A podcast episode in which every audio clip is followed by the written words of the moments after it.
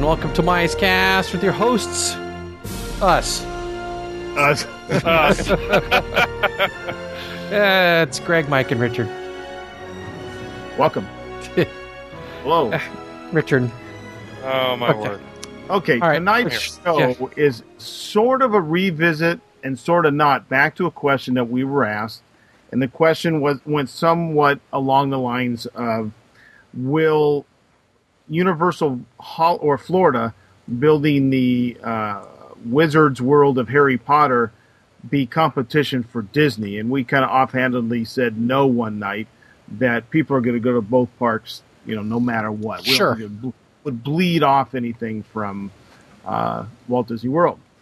But now there's uh, kind of a long, lengthy, uh, chest pounding, finger wagging article on Reimagineering uh, blog uh, at Reimagineering. No. Well, Imagineering. what- the name of Imagineering. the name of the Go ahead. blog is Reimagineering. The website is imagineerebirth.blogspot.com. Correct. So, anyways, basically what it was saying that um last May, Warner Brothers and Universal, um, it was announced we're going to partner do a 20 acre plus Harry Potter theme park within a park, and it's going to be at Universal's Island of Adventure. And it also said that Disney's Imagineering had officially lost this bid. So some thought, I, I heard some speculation saying, oh, that's really bad for Imagineering. It's too bad that Disney couldn't have got this. Okay, so this article is alluding to it's a good thing. And we can go over a few of those. Um, They're calling it a they're calling it a cause for celebration. Well, yeah, but here, here's here's the funny thing. I I'll I'll go over this a little bit. It's certainly no loss to the notoriously quality obsessed J.K. Rowling either. Universal is sparing no expense to make sure this fully immersive environment will be the highest of caliber. Now, we know for a fact, and I, I'm pretty sure you two will agree with me, that Universal is the most half-assed theme park design group on the planet. These Don't guys, don't hold back, Greg. How do you really feel about Yeah. them? these are guys, some ex-Imagineers, some movie set designers, people who should know how to put you in an immersive environment. That's what their business is, correct? Correct. Yes. they've had some great attractions, or I should say, attractions that start off with a lot of great ideas and are very weakly Executed. um, executed. Thank you, perfect word. And I'm going based based only off the Hollywood one because I haven't been to Florida's. Jurassic Park, great concept, pretty weak attraction. E.T. E.T. and the funny thing about E.T. I saw compared in the paper once to Peter Pan. Nothing against Peter Pan; it's a dark ride, but that's not much of a comparison for a brand new multi-million dollar ride at uh, Universal to say, "Hey, it's, it's it's like Peter Pan." yeah, comparing it to another ride that's been around since 1955 at Disneyland. Yes, exactly. I never I never got to go on ET at Universal. You really you really didn't miss anything. And and here's one thing you're talking about poorly executed. The biggest problem with ET it was great as long as you looked straight ahead. The moment you turned around and looked behind you, the moment you looked above you or below you, or I should say below was fine, but the moment you looked above, you saw the ceiling, the false ceiling panels above you with the lights, the holes cut in for the stage lighting to come through. Yeah, you And know, you look that- you look behind you and all you saw was the the backside of the cardboard sets there you really lost a lot if you looked anything. And i think that's part of one of the things is universal a lot and tell me if you agree with this greg. Universal when you go through their stuff they're very two dimensional to where they're expecting you to look just straight ahead on this. If you go to look at anything else you're going to lose the effect. Unlike Disney, which is a lot more three dimensional, and that goes into what you've talked about in the past about the detail orientation. I'll say a little bit of yes, a little bit of no, because I think there are many Disney attractions. If you take too many looks to the, the top or too hard to the left or right, you'll see some crap too. Um, my point is more along the way of they start off with a good story in, in weekly.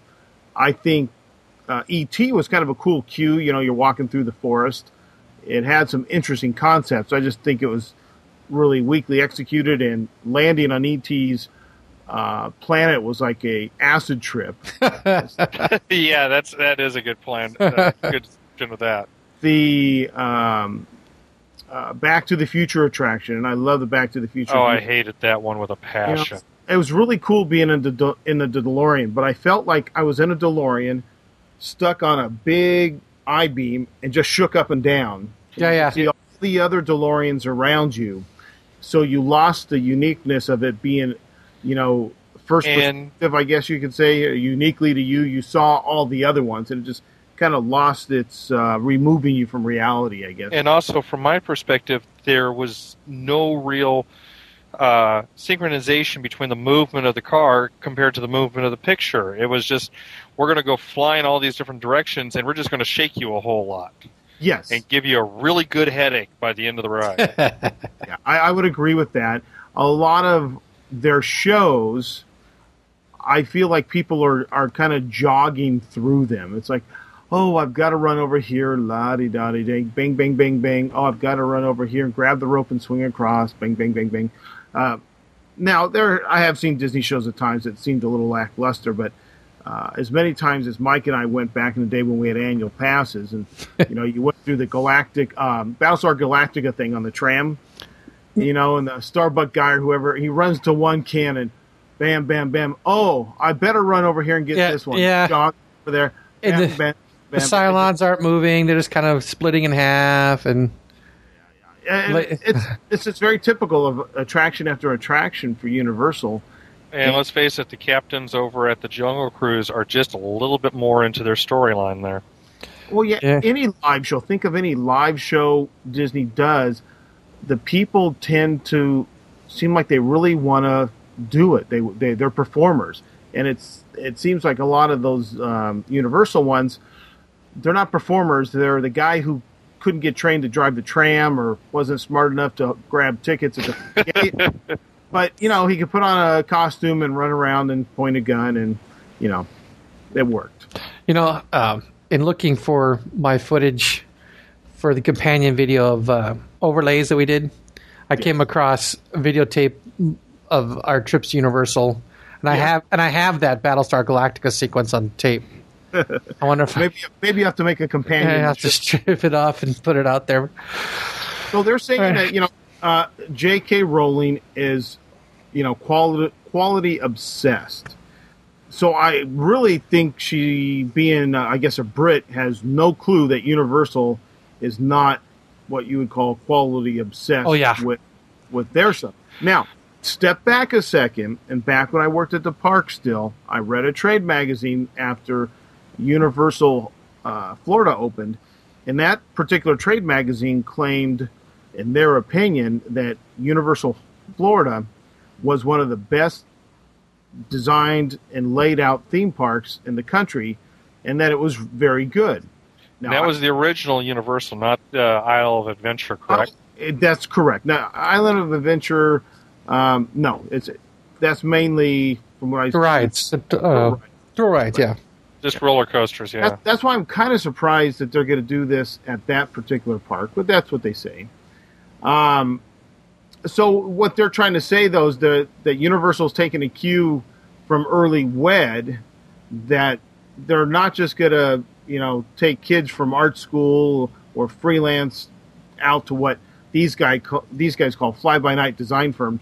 What I don't think they realize is some of these supposed fly by night design firms are ex Imagineers who got laid off and in Form consulting and, uh, and and and let's not let's also be realistic on the art school.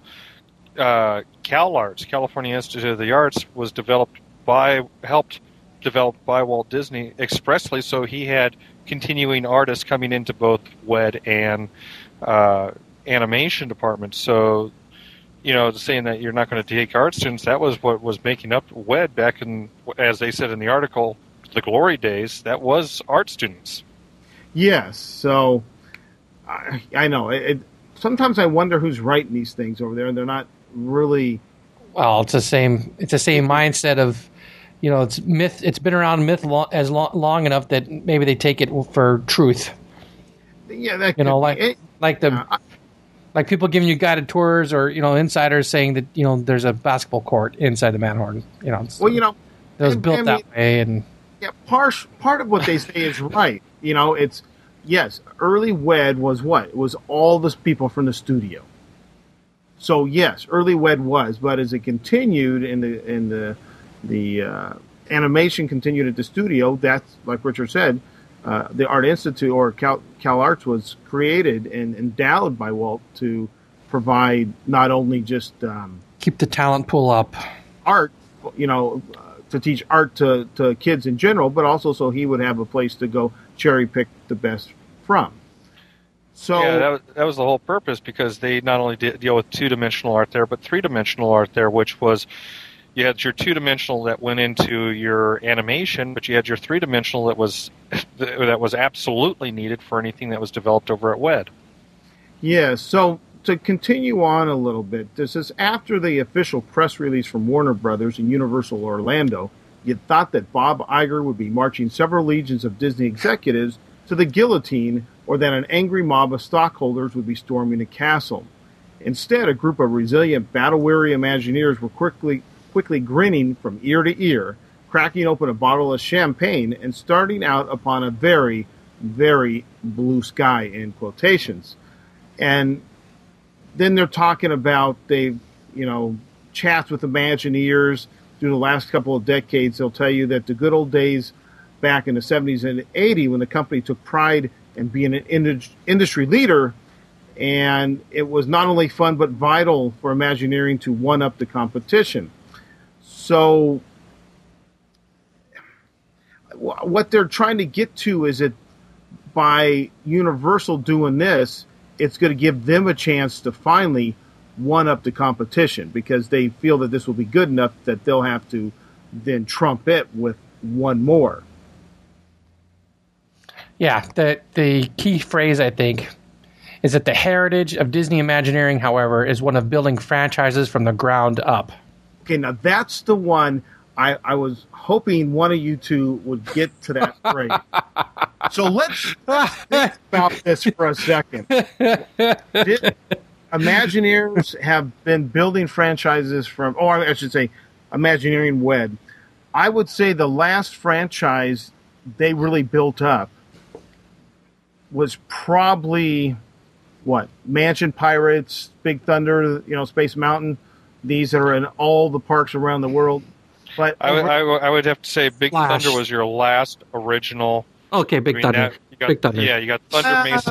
the original Splash plan. Mountain, Well, Splash supposedly takes its cues from Song of the South, so right? But Okay, all, all that- that's- Disney, all it's that's still based off of Disney. Yeah, that's that's Splash Mountain's a legitimate one. Yeah, it comes from a Walt Disney attra- uh, uh, feature film that ela- the attraction elaborates on that. Unfortunately, oh, and by the way, I have heard the rumor. I maybe I got it from one of you guys.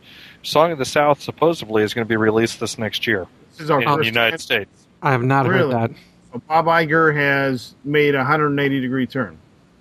That's what the rumor came across this summer.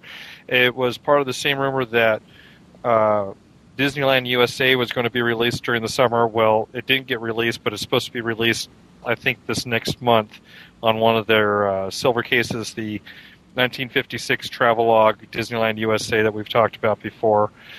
But out of that same uh, little rumor sheet that I was reading, uh, they were saying that yes, uh, Bob Iger said absolutely we're going to release Song of the South uh, this next year because it was a major piece of Disney artwork, and he was saying it pretty much for the most part it speaks for itself. Uh, I, you know, there's those that are going to complain about it, but I don't believe it. Okay, that's nice. But back to the show.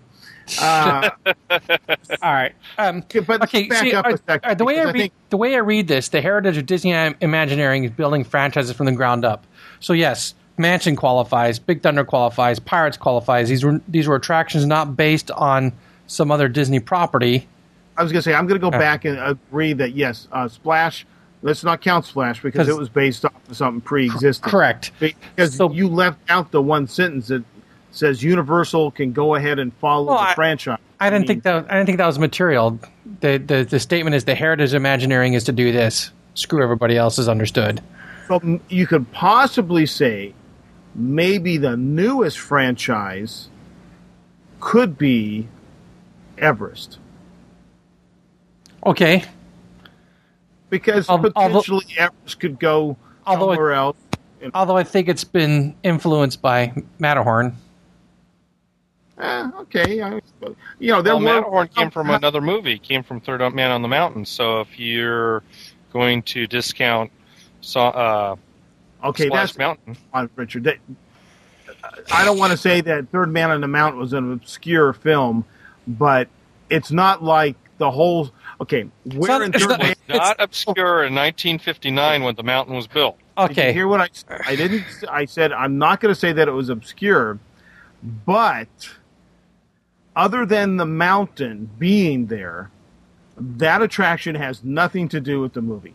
Unlike Splash, which has Everything to do with Song of the South. well half Okay, half to do half to do because half those animal scenes aren't you know oh, okay. but- Now, uh, and you know, there were rumors for years that there would be a Matterhorn built possibly in a Swiss pavilion or the German pavilion. You know, there was there were rumors persisting, and we kept you know saying when we worked at the park or when I worked at the park, if I know Richard remember talking about this, that it'll never happen because to put it in scale at Epcot would really create problems because of the size it would have to be. But what has Disney? Let's get back to the Okay, Imagineering. ground what up. Fra- what franchises? Well, think about this. The That's- heritage of Disney Imagineering is to build the, building franchises from the ground up. In the last ten years, what have they been building? well, Pixar It's all been attractions. Pixar, yeah. But okay, but there's stuff at Epcot. You know, the Test Track. That's not based on any friggin' movie, is it? No, no, no, no. It's not based on any uh, particular movie. Mission Space. No, not based on Uh, any well, movie. It was supposed to have a tie-in with um, that Gary Sinise. Uh, was it Mission to Mars? Mission Mission to Mars. Mars, yeah. Okay. Since it I, I gotta say that it, it. I don't know. I haven't been on it, but I would say that's kind of a weak. That's like Space Mountain had that tie-in with uh, Black Hole back in the uh, Oh, 70s, yeah. 80s. how okay. so did it have a tie-in with the black hole? Remember when all all the commercial, all the they had the black hole stuff when you went down in, through the queue area when you went up the exit, they had all those little monitors talking about the black hole, and it was all the advertisements. That was just the synergistic thing that was going on with the black hole. I would now, like I said, I haven't been on Mission Space, but I would say uh, trying to tie in Mission to Mars to Mission Space, with the exception that they both go to Mars. I don't know. Let's see. All right. Actor Gary Sinise is the narrator, or your Capcom in the movie. Gary Sinise is one of the stars. Space Mountain, when it was announced, had no tie-ins with the black hole, so they threw the black hole on some monitors on the way out. Uh, there was no pre-advertisement of the black hole in Space No, Mountain. I'm just I'm just saying. How much do you how much do you really want to tie in Mission Space to that movie? I'm not saying now they totally dropped any tie-in or reference when the movie tanked. So Uh, but they haven't really been building franchises. They've been building a lot of, you know, dark rides or. Uh, thrill. Tr- I mean, I mean, okay. Can something be both? Can something be both a thrill and what you would consider a franchise or landmark attraction? Yeah, Everest I think is one. You you kind of Okay. tie that back to uh, Matterhorn. I wouldn't. Uh, Well, yet yet he's got you know something in common, I guess. But I'm just, I'm just, you know, in the very basic, simple 25 word or less description. It's a roller coaster based on a mountain with a monster inside. Okay, at, at- you know, at that 50,000 foot view, yes, you might. Okay, now you're You getting could- into like descriptions where they describe every Disney movie or every Disney attraction. yeah, someone's That's- lost. yeah. You know, mom's hurt. Yeah, I know. I just, you know, Yeah. yes, it could be original, but maybe, you know, the 90% level, not at the hundred percent level. I, I see where you're going, but uh, we've we've had you know you Tower of Terror, great ride based on Twilight Zone. Sure. Twilight Zone. You've got uh, Rock and Roller Coaster, based on uh, a rock group. Well, Let's see. Well, wait. yeah, second. okay. The Rock and Roller Coaster has a shred more Yeah. originality to it than Tower of Terror, don't you think? I, rock and roller coaster. A you, thin you have to shred. Thin shred. Okay. rock Um, and roller coaster. That the whole purpose, the whole thing on that one was, we're going to have this roller coaster with this rock music track, and they happen to. I mean, it wasn't based quote unquote onto a band. They found the band and then started modifying parts of it. I mean, but I mean, the original idea was separate. Forget the original idea. We're talking about what was I mean, constructed and made, and it's all advertised. It's Rock and Roller Coaster with Aerosmith. Aerosmith. I mean, because you Not know that the Coaster with the hits of today. the actual ride it could have been anything, right? Oh sure. I mean, yeah. I mean, this California Screaming, uh, same same concept. Heck, I bet you even the Mummy, the indoor inverting looping roller coaster, Universal's got some, you know, shared components with Rock and Roller Coaster. I- I guarantee you that the Rock and Roller Coaster is off the shelf. They said, okay, we want one with you know, uh, an, You know, you know, the yeah, the maglev Well- star. The we need a you know, corkscrew, a, a loop. Well, the Mummy roller coaster up at Universal has that whole one where you go forward and then you go backward and then continue on. That's the same thing they have over at Everest, where it switches the track around Yes. while you're doing that one. yes, Over. but it's still a ride. It's inside doesn't go very high. Rock- you know what? It, it's not unlike. It's very very similar, just longer, uh, to the old corkscrew at Knott's, and there was a very similar one used to be at uh, uh, Tampa's um, Busch Dark Continent. Dark Continent, yeah. I don't know if that one's still there, and it was almost a duplicate of the one at uh, Knott's Berry Farm. All right, let's see. I think it was What else? duplicate. I mean, I Now- think it was the exact same attraction. Uh, no, I think it was a little longer, had like one or more turns at the end. But like I say, it's all bolt together. Uh, give me a right turn, give me a left turn, give me sixty degree. I mean, come on, how, how How about Maelstrom? That's original. Uh, yeah, but how old is Maelstrom? 1989 is when Norway opened. Yeah. Anything more recent than that that's original? I mean, because Big Thunder's what, 78, 79. 79? Mansion and That Pirates is in the older than that. Yeah. Uh, what are we forgetting? I feel like we're forgetting something. Let's see. You could you could try Rocket Rods. Ma- major failure. He said test Let's- track. You know, okay. Loosely, though, think about it.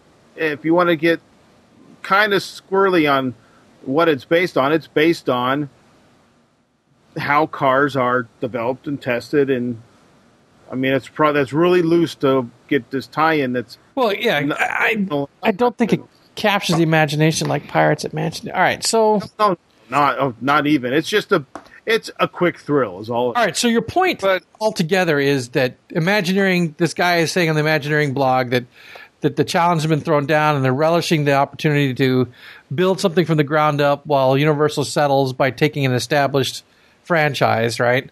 And and you're getting to the point that BS they, they can't do it because they haven't done it for 30 years. Uh, no, I'm not saying BS. I'm thinking this guy's got a little pixie dust blown up his ass because there is Doesn't not, that hurt? it, well, especially if it comes off the end of that wand. But I, I don't know anything about those that See. those matters, but I, I'm I'm just guessing. That sounds like that would hurt. I'm looking at her wand. It looks like it's got a little. Yeah, it looks like it would hurt. Um, I don't think we've seen anything in the last 10, 15 years to uh, For them to, say, say in the movies, you're not blowing uh, air up my skirt. Yeah, or Say wind something up like my that, skirt. but- Yeah, they're not. Where do you see anything that tells you that? always This- known what- that was a skirt, not a kilt. Where what? Where have you seen that it'll show anything that Disney's up for this? That they will go all out. I'm still skeptical whether or not uh, Universal will do a decent job. But I hope they do because I think the whole Harry Well- Potter mythology is Well, very it- cool. well, okay, if they do one if they if they do a standard Universal job on it, then Imagineering really won't have to stretch themselves to trump it. Now, That's true. That's true. They could almost do um, oh, what could they do that we don't like that would compare? They could almost do Superstar Limo if Universal does it. Yeah, really. But let me let me let me put it into another perspective. How about this? Um, kind of the view I've seen from the comp, just from my little angle on it, is the company really hasn't put that much over the last few years onto WDI on creating stuff. It's like, oh, just give us something, just snap fingers, it's done. It's it's not like they've been really pushed to the limits on creating another Pirates or another Mansion or even another Space Mountain. They, and consequently, yeah, WDI has worked on projects and then they're gone. They'll come in and and especially the last twenty years, it's go build a park that's identical to what we already have and then be gone with it. It's nothing. Okay, really well, original. let's, let's let's not be totally But- disingenuous here. You can't say that uh, building Paris Disneyland was just give me the same park we already have. That park's beautiful. It's Well, no, I'm not. I'm, I'm similar, not but it's different. Disney Seas. Now, when's how old This- is? well, okay. There, there's you want original. That was probably one of the last big original things. But what I'm seeing, what this is what I'm getting at is the imagine Imagineering really has been kind of put on the back burner as far as the company is. It's like, yeah, we can do something like that, but now suddenly here Universal stepping up to the plate and they're really saying they're going to knuckle down. They're going to really put something out, and let's say the Imagineers are saying, ah, now we're going to see real competition here. Suddenly, they're going to come back at us and they're going to understand that it's you know they're going to ask us to really do something rather than just throw something together. They're really going to be asking something out of uh, Imagineering to come out for uh, future projects because Well, now they that- got some real competition. that's what they're hoping for. but this article is written like yeah, it's an absolute. It's it's going to happen now. And Yeah. you know, everybody got all excited, got a big old Woody when uh, John Lasseter came in. You know, he held up on the subs opening. You know, the subs is quaint, it's nostalgic, but again, there's another Pixar. It's a Nemo. It's a video projection. Yeah. You know, yeah, it's all cute and fuzzy, and you know, blah blah blah. And I, I think that's what they're that, that might be kind of where they're coming from is you know you're looking at John Lasseter okay he's going to come in and do but what are we looking at we're looking at Nemo which Nemo and Living Seas will put them together because they're essentially the same thing um, we had Buzz Lightyear okay we're putting we're making Some might argue that they're not the same because they're different ride vehicles and such. But well, they're it's still the ride vehicles, same weak, cheesy ass story. and you have was that okay, someone's got- lost again, and we're looking for him? yeah. If he- if he keeps getting lost just you know let him be uh, let him be sushi You know, wait, yeah, I was saying, shouldn't that be what the circle of life is about? That's that's right thinning the herd. Yeah, straight. but you know, and then you have Buzz Lightyear. Okay, everybody's great. Everybody's happy. We got a new ride going in over at California Adventure. It's going to be Midway Madness. But essentially, it's the same type. We, we've said this before. It's going to be the same as far as we've seen and heard. It's going to be the same type of ride as Buzz Lightyear, just with the different pictures and different uh, Different overlay, essentially. Yeah. yeah, different overlay to it. And we're, you know, we've talked about Pix, you know, the Pixaration of the parks. We're seeing more and more where it's kind of becoming the same thing over and over again. It's nothing really spectacularly original coming out of anything in there, and I think that's where they're coming from. Of suddenly, the the line is being drawn in the sand, and suddenly they're going to be the company is going to look at them in a whole different light of, oh, well, maybe we do need something more out of them. Now, with all that air out, and you said all that in a very long, roundabout way. Yes, I did, When but I like doing that. Yes, I know. And occasionally, it might be nice if you finish a whole sentence. Uh, the when I Disneyland, several sentences. you stop in the middle all the time and move on to something else. When Disneyland opened, I'm going to say 75%. I'm just throwing a number out, and I, I would have to count up. Of the attractions were based on existing Disney movies. Fair. So, what's wrong with establishing a franchise on a franchise? Nothing. Nothing. But you have okay. We we have we have the attra- uh, let's let's start with Disneyland of 55. You have several attractions that are let's are dark rides that are very similar, essentially the same vehicle.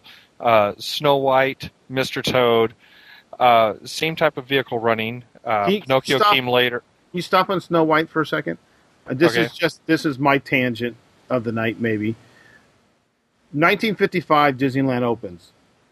How old was Snow White? Not in the movie, but how old was the movie when Disneyland opened? 25 years. 27 years.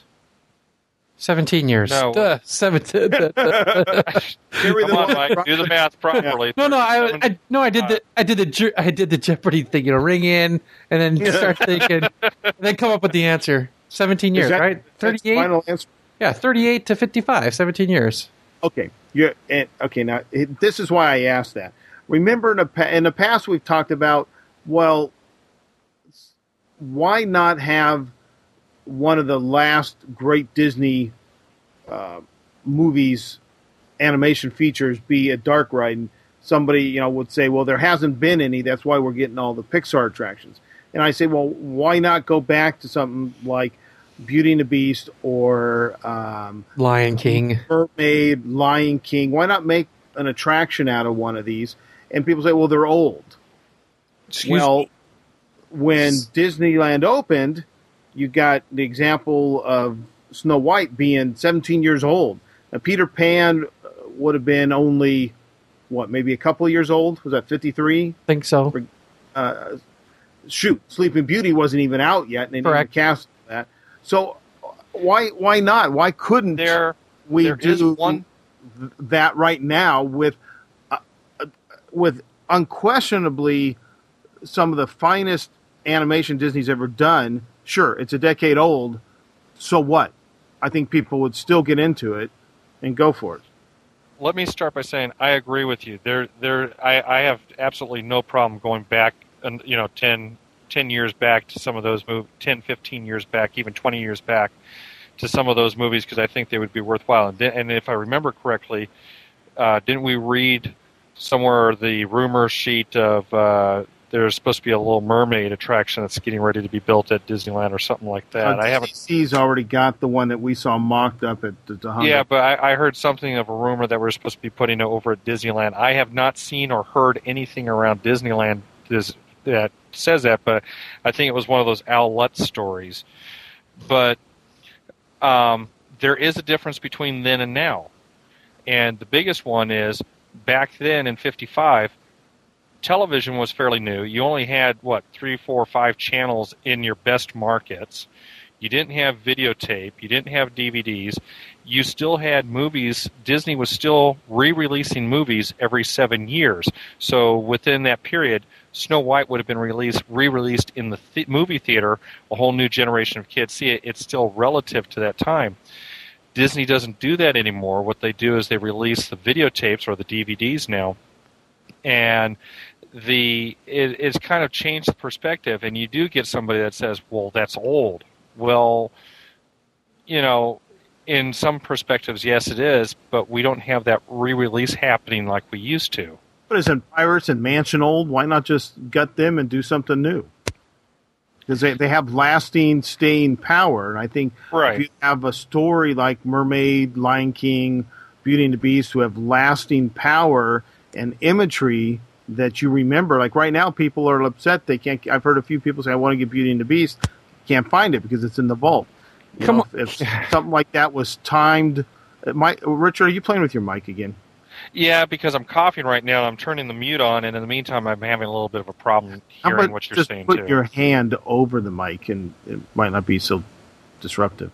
Uh, you know, you could time an attraction with a release from the vault. I think that kind of a s that kind of stuff would work. But That- I don't want to go too too far into that. It it reminded Well, me of something I was thinking about this morning, and uh, because you know the basic point of this is that this is this article just is emphatic that this is going to bring the Imagineers out of their hole, Yeah. and you know there's no But going- guarantee as long as the bean counters are holding tight to their money. Yeah, but going going back to where I was start, originally started in '55.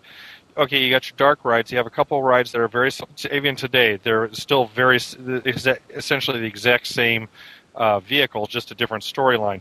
You had the little originality with Peter Pan being the overhead monorail track, but then when you get into Frontierland with uh, um, Davy Crockett and everybody, suddenly you're not having dark rides over there. It's the frontier. You had, you know, they had various different things. You had the little mine train going through, which was dark Uh, at night. So well, dark night. Okay, but you, you had a whole different type of presentation of things, and then when you get into Adventureland, again, a whole different type of presentation. It wasn't just a little dark ride. Over the last Except couple of years, except tonight, over the last couple of years, with the Pixaration of uh, what we, you know, what we always refer to as the Pixaration of the park, is in essence, all they are are just uh, very similar dark ride type uh, attractions. Even the submarines we talked about was a glorified dark ride. and what's wrong with that? There's nothing wrong with that. I enjoy submarines myself personally, No, I meant dark but in general. but with a capital B, I'm saying is it would be not. I think what they're looking at is this is going to up the uh, ante as far as attractions. It'll be interesting to see what Universal does with Harry Potter and how Disney reacts to it. If they're going to, you know, Everest was really nice. I, I've yet to see. I'm really looking forward to seeing it, but it's going to up the ante with Disney of okay, we can't just build an you know If you cut that Pixar- chain, you could go next week or again in December. yeah right thanks uh, we can't just build another Pixar dark ride we need something a little bit more oomph to it and yet, yet we're building two of them right now. Two Pixar rides. and right which are using very similar you know, they're essentially a dark ride type thing we we could do something with Pixar that's fine but let's try to add something a little bit more to it But what can you do having with? You got Pixar, basically animation, kid stories, young adults. Uh, they've made them well enough that, that the adults can sit down and enjoy them with their kids. But well, I'm just what would you do with a Pixar animated film that would be much more than a dark ride? But what I'm saying is, we need an attraction with a little bit more oomph. If you want to put Pixar to it, fine. But let's put an attraction that has a little bit more something, a little more gusto to it, like the, another Pirates or another Mansion. And you know, everybody keeps saying, though. Well, I don't want to say everybody. There are those that say, well, Pixar is available. Let's use that. You know, use that storytelling there. Fine, but let's make something that's a little bit more of a Pirates or a little more Mansion. If you can't do it with Pixar, okay, let's find something that we can do it with. But I think that's where they're coming at, as the, this line in the sand is going to be drawn that people are going to suddenly look at at Universal and say, "Oh yeah, that's pretty good." But uh, Disney, what are you up to now? Oh, you're building another uh, dark ride. Okay, what else? Well, they're they're that's what they're hoping for. Now, any idea why any shot in the dark why Universal would put this at Islands of Adventure rather than Universal Florida uh, or uh, Orlando, whatever they call it? Is Islands of Adventure suffering? Do they need this huge draw? Was there not room in That's the a original very park? good. That's a very good question. I don't know about space, but I think you got you hit the nail more on the head with the get the people in the gate kind of a uh, mentality. Yeah, I think you know, having never been there, um, just reading the stuff on it, I think it's similar to uh, a couple things that happened over at California Adventure. They were looking at California Adventure of that's just fast rides because all they could see was the Mal- you know Paradise Pier, Maliboomer, uh, California Screaming, Mulholland, roller coasters. That's that's just teenagers. That's not and Isle of Island of Adventure, similar thing. You just see the roller coasters. They need something a little more to bring the rest of the family in to say, "Oh yeah, you have this wide range of things to come over here for." But that's just a shot in the dark. Yeah, and I'm actually going to go, you know, as we talk, do my typical Google Earth to do a little overview. Oh yeah, see, that's a good idea. I was checking out the comments on the reimagining post. You know, I didn't read any of the comments. I read the article, and you know, There's 38, and some of them are some of them have got some good points, but some of them are blathering. There's one. There's one comment from a guy named Mr. Mark, and I wonder if it's the same. Oh, really? I wonder if And it's what, our, the- I wonder if what it's our, does Mr. Mark say? Does Disney has Mr. proven Mark, Disney has proven that they can create mind-boggling, mind-bogglingly incredible, immersive experiences for their guests. The prime example is Tokyo Disney Sea, where budgets were increased rather than decreased by penny pinching accountants. When Imagineers are given not only creative reign but appropriate financial resources, magic still happens. Here's to the hope that they will rise to the challenge creatively and financially, and Disney's magic will outshine the competition. So I don't know. Could be our Mr. Mark. Interesting. Well, now, I'm looking at an overview of it now. and I guess I might have to say, you know, I could be somewhat incorrect. The Islands of Adventure has the Dr. Seuss area now. Um, I was under the impression it was just a big, huge, um, you know, fast roller coaster attraction. This is where, you know, the Dueling Dragons roller coaster that should have been at uh, Animal Kingdom ended up because the Imagineers who were let go and when they cut the budget of the Animal Kingdom ended up at Universal for a short time before they got let go there. Uh, I, I'm kind of interested. They say this was going to be what, like a theme park within a theme park of what was it, 20 acres?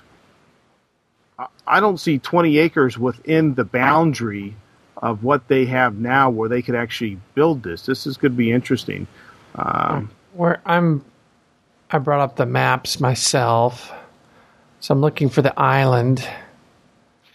Now, interesting point, Mike. You mentioned about the uh, to, and Greg talking about Tokyo uh, Disney Seas.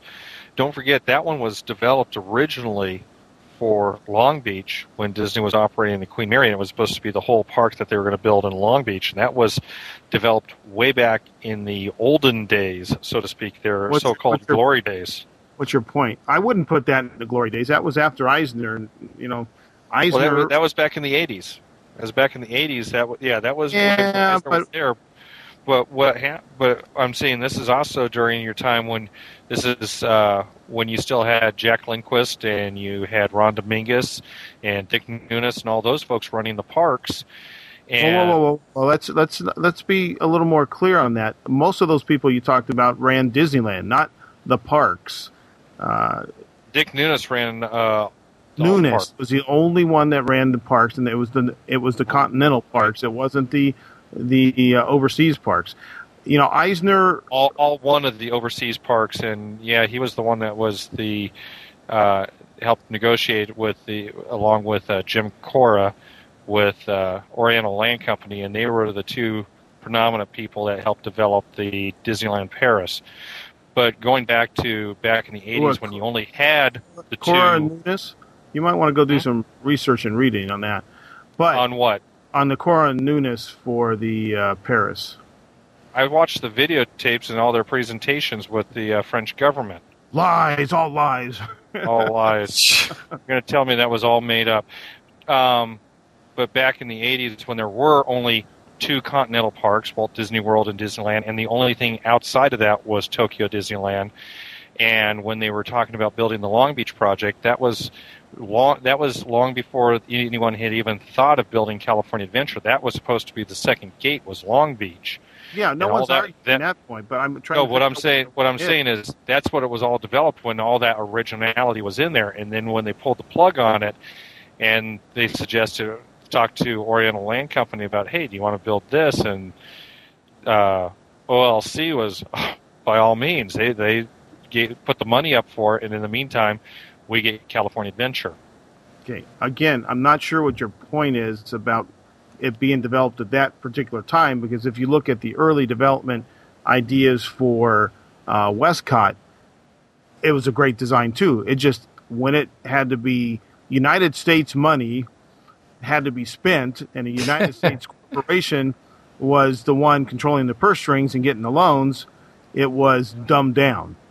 Well, that was kind of my point. Was that was Well, I wasn't sure I ever heard that point, so that's That why I was, was- what, what the point well, of the no, both you and Mike made the comment about the to, uh, Disney Seas being so great. Well, that was developed back during that time, even though it was built later on. It was still developed back in those quote unquote glory days. and and since California Adventure in the late '90s and uh, going into 2001, everything else, had, like you said, the purse strings have been tightened. Everybody uh, up in the corporate areas keeps tightening the purse strings tighter and tighter and dumbing down attractions. We haven't really seen anything really awesome, great, original. So, so you so you think Disney Sea was built from ten year old, twenty year old plans for Long Beach? The whole concept was was the Long Beach plan. Okay, concept, yes. High 50,000 foot level. We need to do some ocean theme stuff. But you really think they just went and grabbed that crap off the shelf and plopped it down in Tokyo with the right amount of money? I think they went over and they grabbed that crap and they said, "Hey, this is a pretty good idea. Let's." De-. And when uh, they had Tokyo money, they said, "Let's develop this further and see we, where we can go." Huh. Well, you know, kind of, kind of like uh, Greg always complaining about uh, Tony Baxter had, which talking to Tony Baxter myself personally, not reading any article, is not true. But going back and finding this Thunder Mesa idea, and then coming across and saying, "Oh, I have this great idea for Thunder Mountain," and yeah, it's a 20 year old idea, but here, let's develop it, and it comes into this really neat attraction. I think that's pretty much what happened uh, with Disney sees is they were using what was originally planned for Long Beach, and they had a lot of development set up for Long Beach, but you know, for the various reasons, it was never built. And okay, we have all this. We'll put it in storage and deal with it later. And Tokyo wanted to build something. You know, we were talking about another park at Disneyland, and Tokyo said, "Well, what about us?" Well, we have this great idea. And Tokyo said, okay, let's see what we do with it. I say, I'm looking at the concept drawings for. See, I'm still arguing that the 80s were no glory years for Imagineering. By the mid 80s, they were fading. Uh, and I yeah. that's part of my argument. And I'm looking at the the okay uh, because okay wait you're making that your argument because they've done nothing original since then. Is that no? I'm just saying that nothing we know the purse strings are being cut. And it's nothing personally against Imagineering or Imagineers. I'm just saying, other than some big projects like Paris and Tokyo Seas, they which had outside investors, we haven't seen anything to make me feel that that article is going to be substantiated. I, you know, who would be good? We should have had as a guest on this show, Greg uh, two good people that would have been that could really go back and talk to and find out a lot of stuff is a person that we both worked with, Roger, who was over at W or WED back in those days in the '80s, and also a person that you worked with too. Yeah, I, though I take some of Rogers with a grain of salt because it's hard for him to say a positive thing about air you know, God screwed up with the air because He allows it to be polluted. He's he, yeah. he's mellow. He's mellowed a little bit with age. He's he's a little bit better on that, but he has some really interesting stories and some. Oh no, I know, don't doubt that. But going back, but the, also the other person that you were working with no, too no, no, has some. Yes, but you got to remember he's he's early '90s uh, when major changes and suits and ties are running the place. Now, again, I'm going back to the concepts of Disney Seas in Long Beach.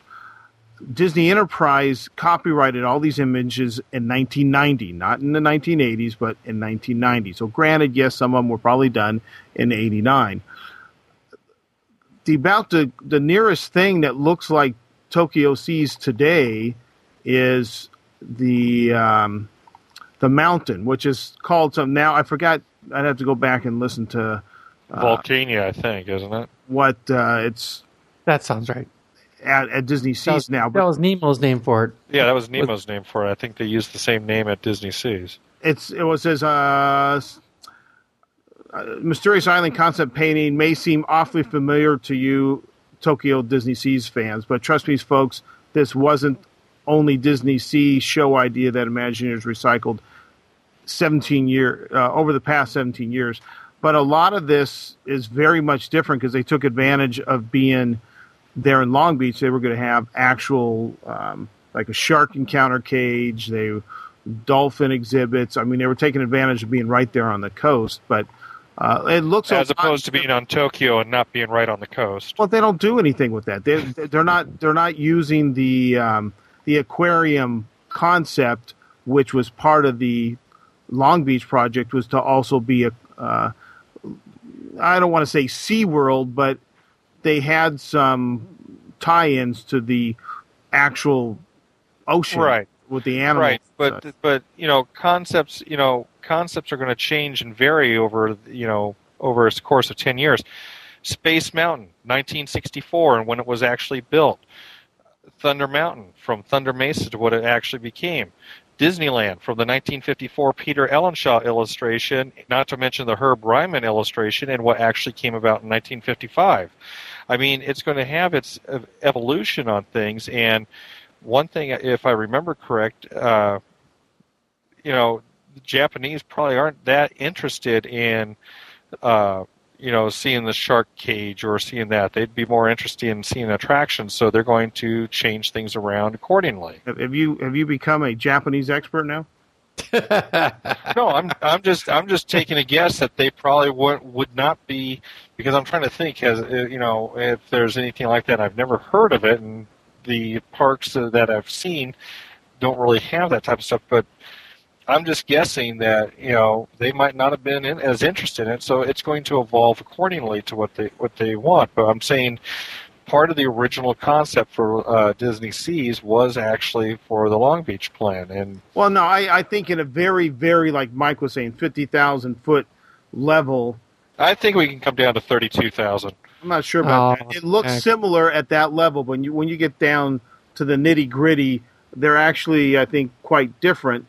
Yet they did take some concepts from it and apply it to Tokyo.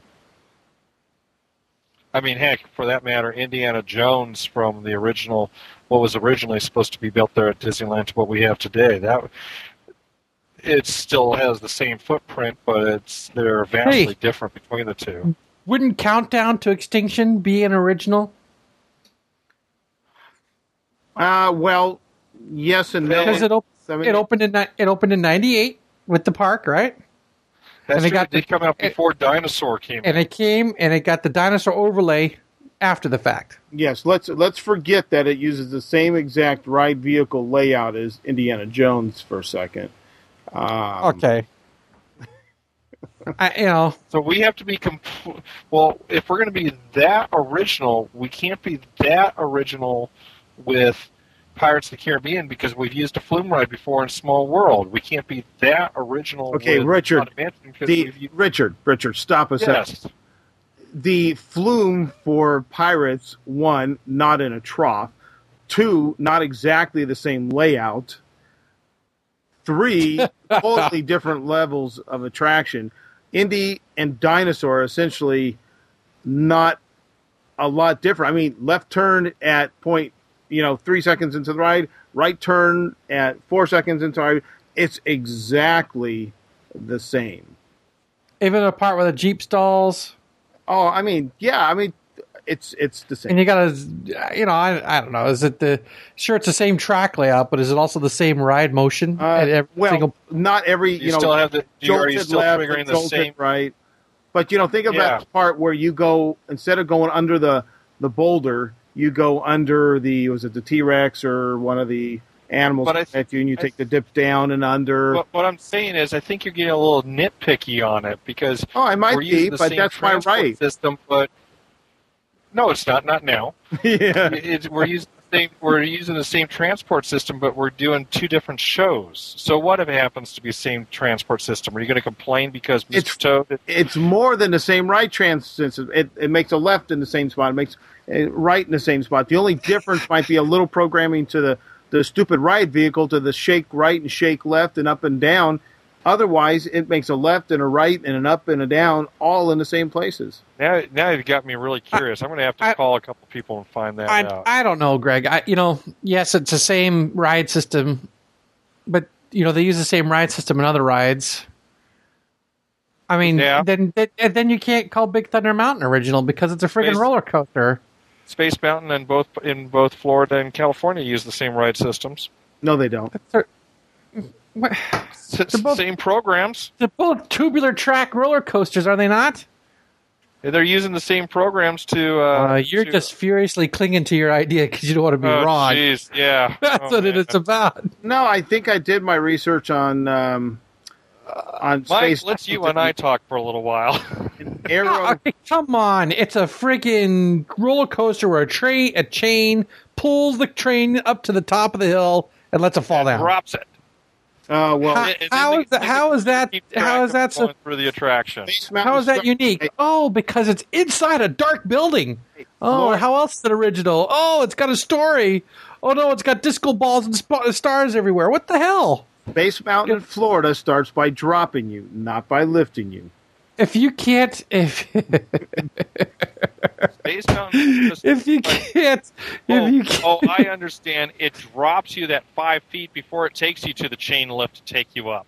And just also- like the Matterhorn does. Wow, the Matterhorn lets you go down like five feet Matterhorn before. it- Oh, not up to the even chain lift. close. Not even That would drop close. you down three feet before you go up the chain lift. Come on, if if Hey, if, hey, Big- oh, if you could call if you could call Big Thunder original, then you could call Countdown to Extinction original, just because a ride system has been used before. It's not. It's applica- Okay, shut the fuck up for a second. It's not, Oh, there it goes. it's not, Ah, not that it's the ride system. It's like okay, we pulled up the track, we reassembled it in Florida. It's exactly the same lefts and rights, ups and downs. The two attractions of Space Mountain do not make a left and a right in all the same spots.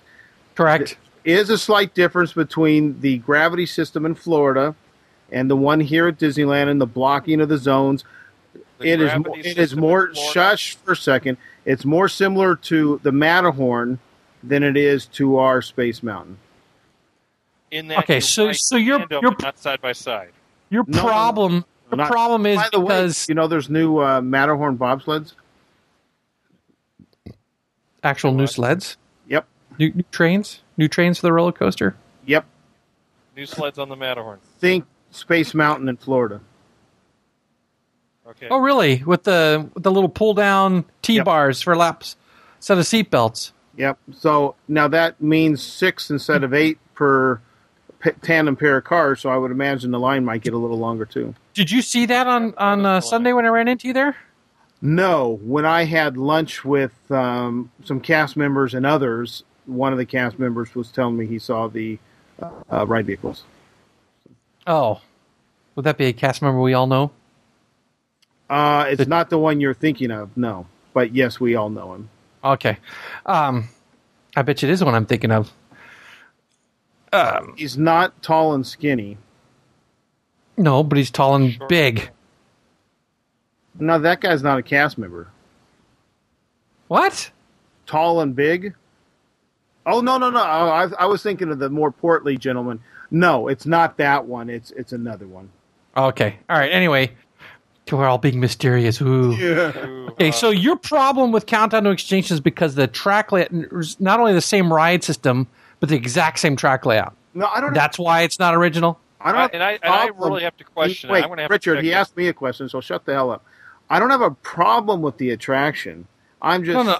I mean, that's why you say it's not original because it's the exact same. no, no. I'll ride- give you the story's kind of original compared to anything they've done, but I'm saying they all they did was take the exact same layout and apply a new story on top of it. but an original story nonetheless. Yeah, I think And, it and was. the whole and the whole and the whole argument's about original effect. franchises. The whole argument's about franchises, is not about is the technicalities of the franchise and, and the technicalities of the ride system. The the question is, can the, what original franchises has Imaginary come up with? right. and the first thing- you might. And the first thing and the first thing that popped out of our mouths was Mansion and Pirates. yeah, well, you And then we got to think a little harder, you know. you might say that Di- Countdown to Extinction didn't do that well because as soon as Dinosaur came out, they. Or, or was it actually called Countdown? No, it was the. yes, yes. It was no, Countdown to Countdown Extinction. Extinction. And what is it now? Dinosaur. and doesn't have it a little tag on the bottom of it. Oh, eat at McDonald's. Um, uh, okay. it seems like it still has something in there, by but you know I don't really really give a Ray crap. Enterprises owes, owes us a check for making that little blurb there. Uh, but obviously, they changed to make it a tie-in to a movie, which was a you But know. that came after the fact that the no, I, I, already I existed. did. I just said that. I said they was it not doing well that they had to change the, the tie-in. For instance, Ener, uh, Ellen's Energy Adventure started to out to be like Ellen's Energy Crisis or something like that, which I guess maybe didn't go over so well. I don't know. Maybe Earl can chime in on the forums, though he'll probably forget by the time he gets home what the question was for him. Uh, just kind of Good tip, yeah. but Yeah.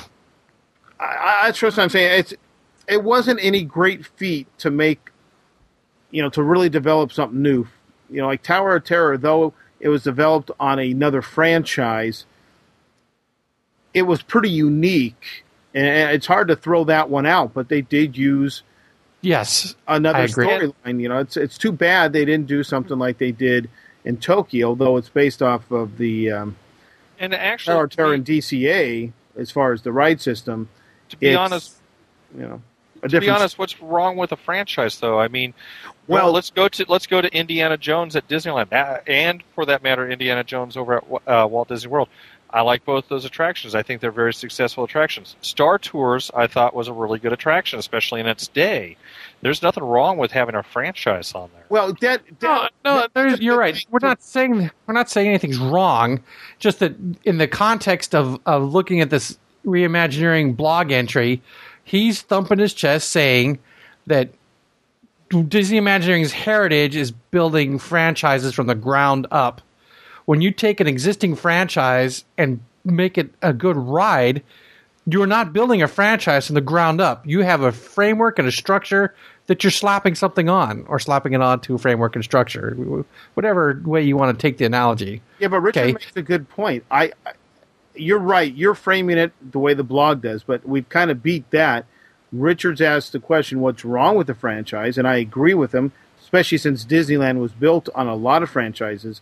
But maybe the other question should be, isn't it really easier to build your own franchise than to build to the expectation of what somebody expects an existing franchise to be?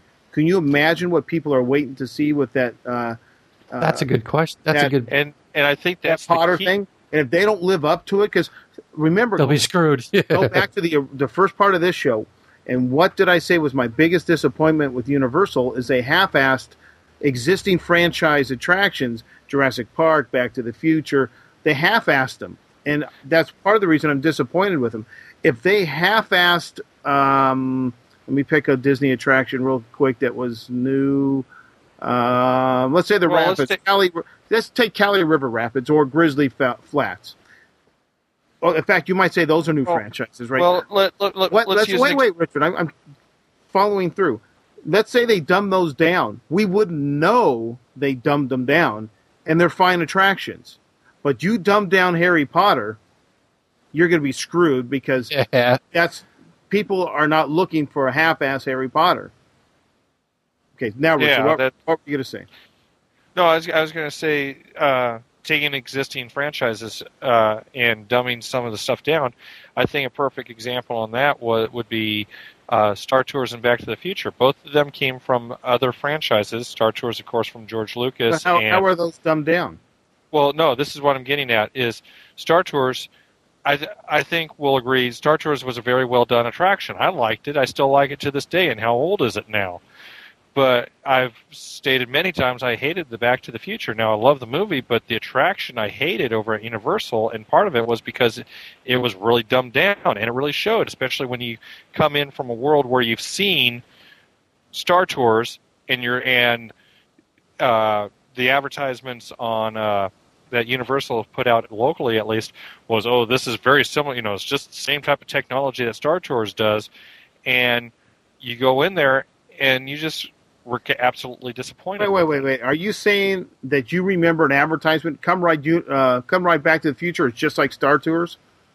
no, I don't mean it's it, they were their whole big thing was that they're using the new simulator technology that's even better, and you go there and it was crap. Okay, so that comes up in when uh, people were describing and interviewing, not in their actual advertisements. Well, what people were always I blaming think- me. for Okay, yeah, yeah, that's what I thought. Um, Bite me. not in your wildest dreams, buddy. so, is that pretty much? Uh, I mean, have any other things to add to that, Mike? I mean, isn't that really what? Oh, maybe Disney didn't go after it really hard because they were afraid that they would screw it up. okay, uh, do you really think that Disney's afraid of screwing anything up? Uh yeah. I, I, I think they didn't want to pay too much money. You think she wanted a lot of money, I think so, of course. or do you think they they wondered whether or not she would be writing them hundred A percent pain- of the time? A pain in the ass, too much, too much, more, more trouble than it's worth. I was Could reading an article on Jim Hill's website. I'm not a big Jim Hill fan, but he's got some good information, and uh, he was talking about Star Tours, and there were constant meetings with George Lucas, and he was very, very, very involved in um, the development of the attraction, and I think it shows. Short of taking the exact same cue from the previous Monsanto's and just slapping some stuff in there um, for the new attraction. But then I forgot was it okay, I'm trying to think what it's got to be Indiana Jones and the article went on to say how they were kind of falling behind on another attraction and unofficially Lucas was the producer or the the creative head of this next attraction Okay. and I gotta say it was Indiana Jones. They never saw him, so there was a lot of, um, you know, just kind of scratching heads, scratching butts. What do we do today? No one's checking in with us. I can't think of a, other than the stunt show. I can't think of another right off the top of my head another Lucas attraction. Um, Let me let me throw one other thought out on this. is with both Star, with both the uh, George Lucas attractions, you have a relatively technical savvy producer, George Lucas, who has his own production with Industrial Light and Magic to be able to help support and do a lot of the filming effects, a lot of the technical effects that were going to be needed, in addition to WDI. With Harry Potter, you don't have any of that coming to you. You're going to have to develop it from the ground up. You have no backup, and it's going Well- to be resting solely on you to be able It- to fix it. Did you read that article closely, Richard? I, I was reading it, and I had to turn it off because I was having some problems on. Okay. Uh, it told you who they're bringing in, and I just remembered what the story was because it's about the attraction I wanted to see and never got to, Alien Encounter.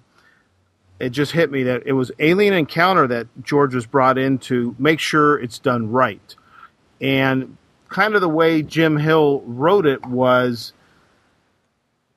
because some things weren't going right between Disney, probably uh, more like Eisner Eisner, yeah. and Lucas, that is partially the reason we've never seen an upgrade to Star Tours.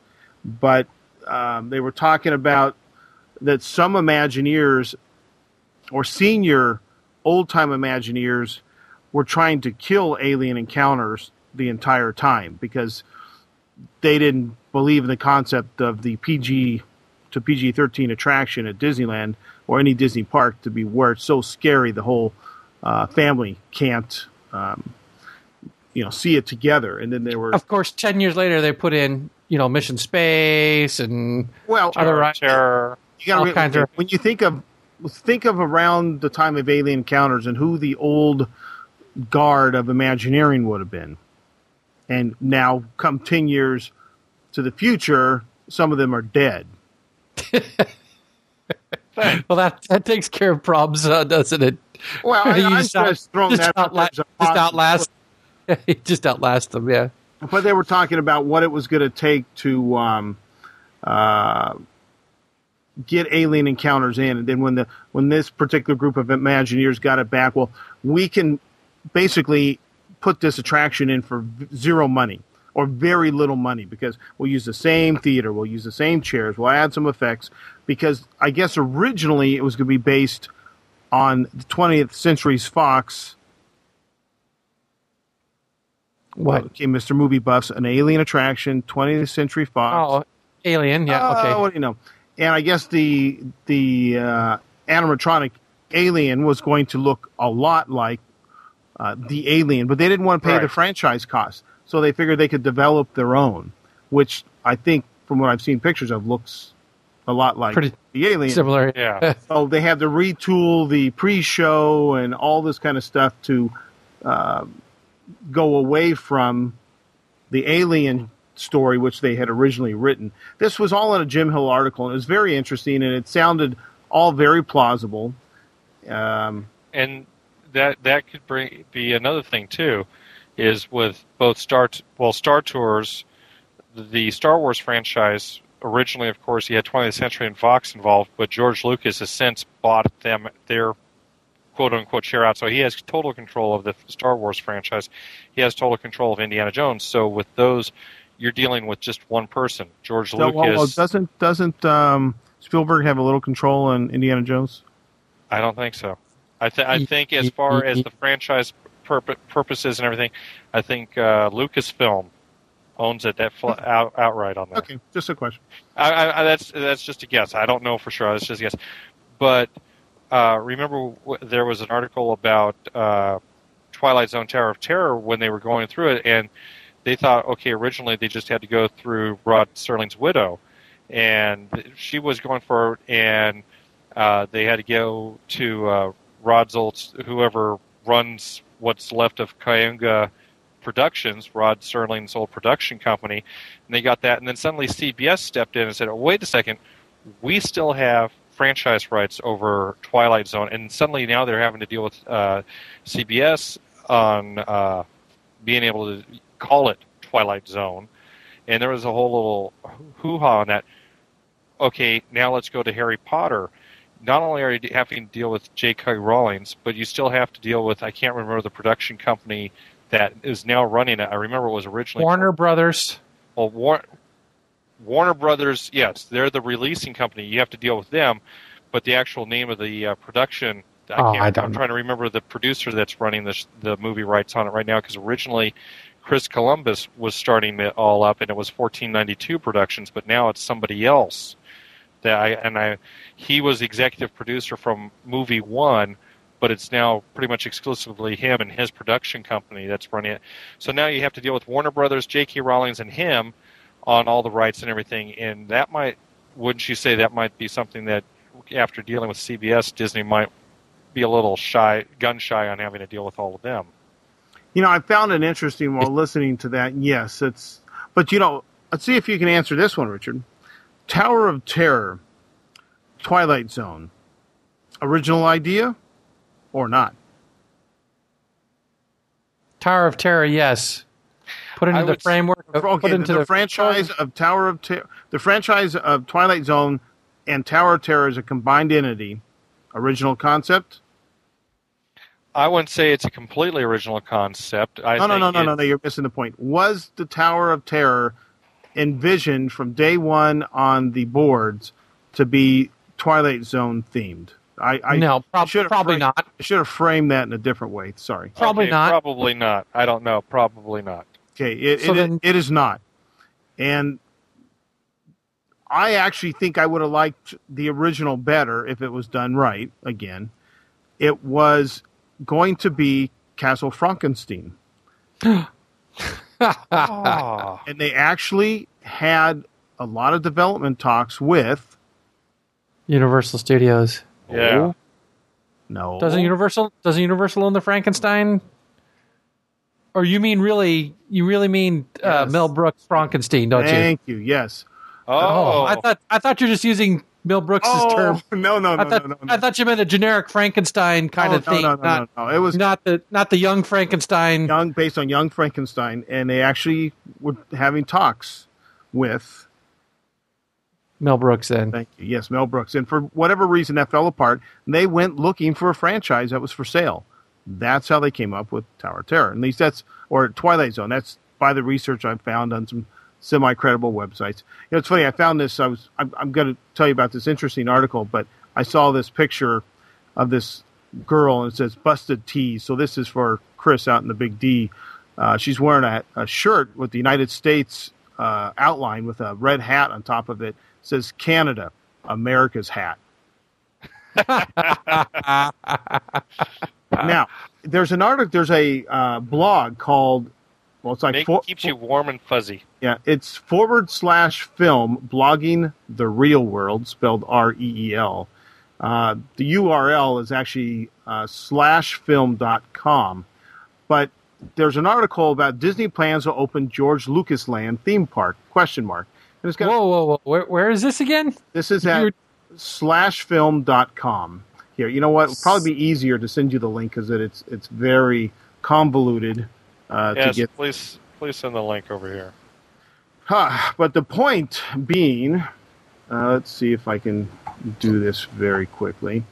Uh, it's got a picture of Mickey in the Jedi costume with with good old George, and it is talking about a land based on George Lucas or George Lucas properties. Uh, okay, now that I've sent you your little links here, I can get back to the show. Uh, of course, according to Jim Hill, that's how I found the link because I put in Jim Hill. Uh, you know, it's talking about Disney changing the Disney MGM theme park to Disney's Hollywood Studio. But Yep. the park will not just be renamed, but restructured into different lands, says like Universal's Island of Adventures. According to Jim Hill, everybody's expert, I guess, there are plans to increase George Lucas's presence into an entire George Lucas Lucas land that will stretch from the Indiana Jones outpost to the Tatooine traders. At the heart of the revisited why would you say re in the heart of the revisited area will be Star Tours 2.0, complete with a brand new 3D ride film as well as elements from Disney's Living Character Initiative. Rumor has it that a scene or two from Indiana Jones' Epic Stunt Spectacular might be replaced with new stunt sequences from the upcoming Indiana Jones 4. Now, this is what I found funny. All right. Well, that's not that's not a lot of space, by the way. No, it's not. What I found funny was this line. One of What's my in can I backlot? Ex- can I go ahead. finish? Sorry. Thank you. Yeah, yeah. Go ahead. Sorry. One of my favorite rides at California Park is the Indiana Jones Adventure. And this is where I think some people just make things up. But injury lawsuit settlements, unfortunately, may prevent this ride from being rebuilt on the East Coast. Okay, well, we know that's BS because it's the same ride as Dinosaur. Well, I, Yes. I, I just find when people make those kind of assumptions about why they don't build this or that, and you know, some lawsuit always comes up, and uh, but they go on to talk about a permanent stage for the Jedi Academy that's doing very well out there. Um, about the movie props in the Backlot Express Eatery being replaced with replicas of the, the well-known costumes and vehicles from various Lucasfilm uh, products, and, that- that and an Indiana Jones themed room in addition to the Star Wars themed room. So, um, And you know, that's, you know, they they say things always go in cycles and circles. You know, back in the '80s when we had Captain EO came out and Star Tours came out, uh, I was talking with a couple people, and I even put in a few ideas, and I got these really nice nasty grams coming back saying. Well, thank you for your idea. It was nice, but we're not going to do it because anything we do that involves Tomorrowland is going to be involving George Lucas because George Lucas is going to be making all the decisions for Tomorrowland. why is that a nasty gram? Oh, I just because it came from lawyers and lawyers always speak nasty. But um, but back in back then in the '80s, everything was going to involve George Lucas. George Lucas was going to redevelop all of Tomorrowland, and then that kind of went by the wayside, and they went through a whole new thing. And now, even though we have uh, the Jedi Training Academy, like you said, doing very well over at the Tomorrowland Terrace, you talk about and you- you talk about okay, is George Lucas? Go- no, we got new ideas going on here. George Lucas will talk to him, but we have new ideas for Tomorrowland, and suddenly it's going back to the, and now we're hearing this story of George Lucas Land again. All right. Well, un- underneath the bottom of this article is two comments. Are you reading the you haven't directed anything since 1971 food court? yeah, that's exactly. I know one of the names of the rides that's going to be there. It's called Ride One Accomplishment. It's a Oh lifelong God. ride and is right next to the haven't directed anything since 1971 food. Well, speaking of food court, the only thing between the Stunt Spectacular and Tatooine Traders is mm, the Backlot Express. Uh, well, So- let's see. We're on uh, Google Earth. We can always uh, slide away from Universal. I could care less land and, and go. I'm looking at my PassPorter right here in front of me. Good for you. Get some Of course, the map the map's probably not to scale anyway, Well, but yeah. Granted, that that you know. Well, remember, I, I have long said I would enjoy a land, a Star Wars land, as much as I'd enjoy a Star Trek land. Everything based off, you know, a whole land immersive in those sci-fi Yes. type things. Now, Richard, I went and checked out the Channel Four midnight showing of uh, what you're calling the remastered. Uh, Star Trek. Star Trek. I didn't. Other than the ship looked like it was CGI, the rest of it looked exactly the same with no new special effects. Um, Wait, which, this, which Star Trek is this for? The original series. but I mean, The orig- all shows have been redone? yeah, all the shows have been re- digitally remastered. Now, when I say digitally remastered, that means the colors have been re they've been recolorized. They've been you know they've been put back together in their original sequence. Blah blah blah. So it looks brand new, like it comes out. It's not that they're completely redoing the show. It's going to be the original series. But part of that is, yeah, they've added CGI to. Oh, I didn't think they were stuff. changing the storyline, but And it's good. But and it's going to be on that's you TV. make it sound. What, what, what no, no. You, you said the things like the transporter effects, the phaser effects. These were all updated to new technology. It all looked the same to me. The only thing that looked different is when the, in the opening sequence, the ship looked like a CGI ship, and when they were orbiting the planet, that those effects look redone. The rest of it just looked like a cleaned up master. Yeah, it's it's that's for the most part what it is. And no, the the my from what I read in the articles, they redid the uh, transport and everything, but they didn't want to change it. They try they just kind of kept it to the same way. They didn't try to change it out to some new.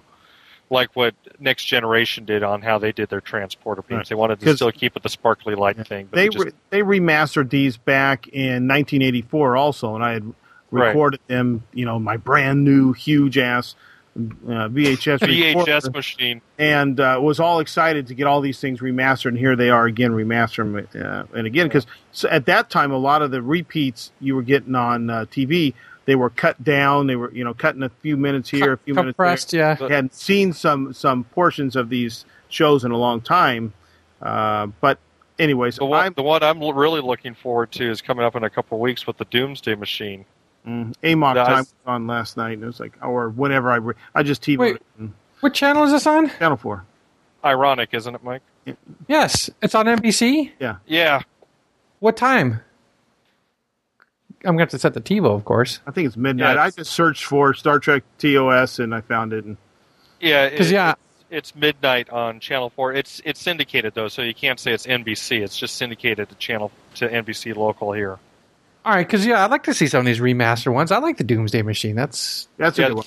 Okay, they- they so were back to talking- Disney and the Indiana Jones stunt pitch spectacular and all that. You are correct. Now, there is not much room, but if he's talking between the Tatooine Trader and then you got uh, there's Star Wars, there's not or Star Tours. There's not a lot of room unless they push back. But it looks like a lot of that area in the back is support for the stunt theater and and other things. So yeah, it wouldn't be a very big George Lucas land, but I guess you could Oh. you could take out the eatery because that you know uh, what was that Well- Backlot Express or whatever it's called there. What about what about cut and slash some more swamp land and just ex- pushing it farther back? See if you actually looked at the parks from aerial view and saw what was around there. You the cast member parking lot is uh, oh wait, no, that's the general parking lot. I'm sorry, uh, is behind the Indiana Jones Theater. There is some swampland the other way. Well, that's what I'm saying is you just push into the parking lot, and then if you need more parking lot, you push out that way. Hmm, yeah, Kind of like what Disneyland did with uh, Indiana Jones when uh, they I- it, just pushed it further back out into the parking lot. I mean, and Toontown, yeah. they, they, And Toontown. They probably could. You'd have to look at the aerial and see where you know things are to see if it logistically looks like it would would work with what's being described. But um, I don't know. You know, it's it's a possibility. Is that the backlot? I forgot what that Where did we do uh, Podfest last year? Oh, that's right. At Backlot, Back, Backlot Express. so if you didn't go to that, um, yeah, they, they well, but I still knew where it was. they eliminated. well, you know, I confused that one with the one that's over um, across from the exit of the tram tour. There's a little eatery right there. Exit to the tram See, tour. to me, that sounds like it would be Backlot Express because it's right next to the backlot. Oh, it's next to the Honey I Shrunk the Kids movie set. I don't know what the name of the place. Sta- Studio Catering Company. That's the studio catering. Okay. So yeah, the other one's probably the Backlot Express. And you know what's kind of odd is the theater. You know, if you go look at New York Street, and you can see the big theater building. I guess it was the Hunchback uh, Theater. It just sits there probably for storage or empty now. They don't. Kind of being- like the Hunchback Theater at Disneyland. Uh, yeah, Yeah. except this one is inside and air conditioned, and Disneyland's is not. It's outside and, well, air conditioned during the winter Yeah. and So- heated during the summer. heated during the summer and a night show at night. Yeah, it's all all very funny. So, uh, do we have uh, you know, one I think we've agreed that we don't think being a franchise is bad or developing an attraction based on a franchise is bad if it's done correctly. Correct. Yes. I, i.e., Tower of Terror at Disney MGM Studio. Done very well. The one here done a little weak, uh, but nonetheless, decent attractions based off an existing franchise. We would agree that Universal Studios, uh, Back to the Future, Jurassic Park, E.T., you could Yeah. even go as far as saying the uh, what was the one that was based on the the fire movie? Backdraft. The backdraft. yeah. It was but Backdraft was it's just a show. You stood there and Yeah, watched heated it happen, by the yeah. fire going. Uh, again, Uh, you, sin- you singed your eyebrows during the show. yeah, again, half-ass ways of promoting your franchise.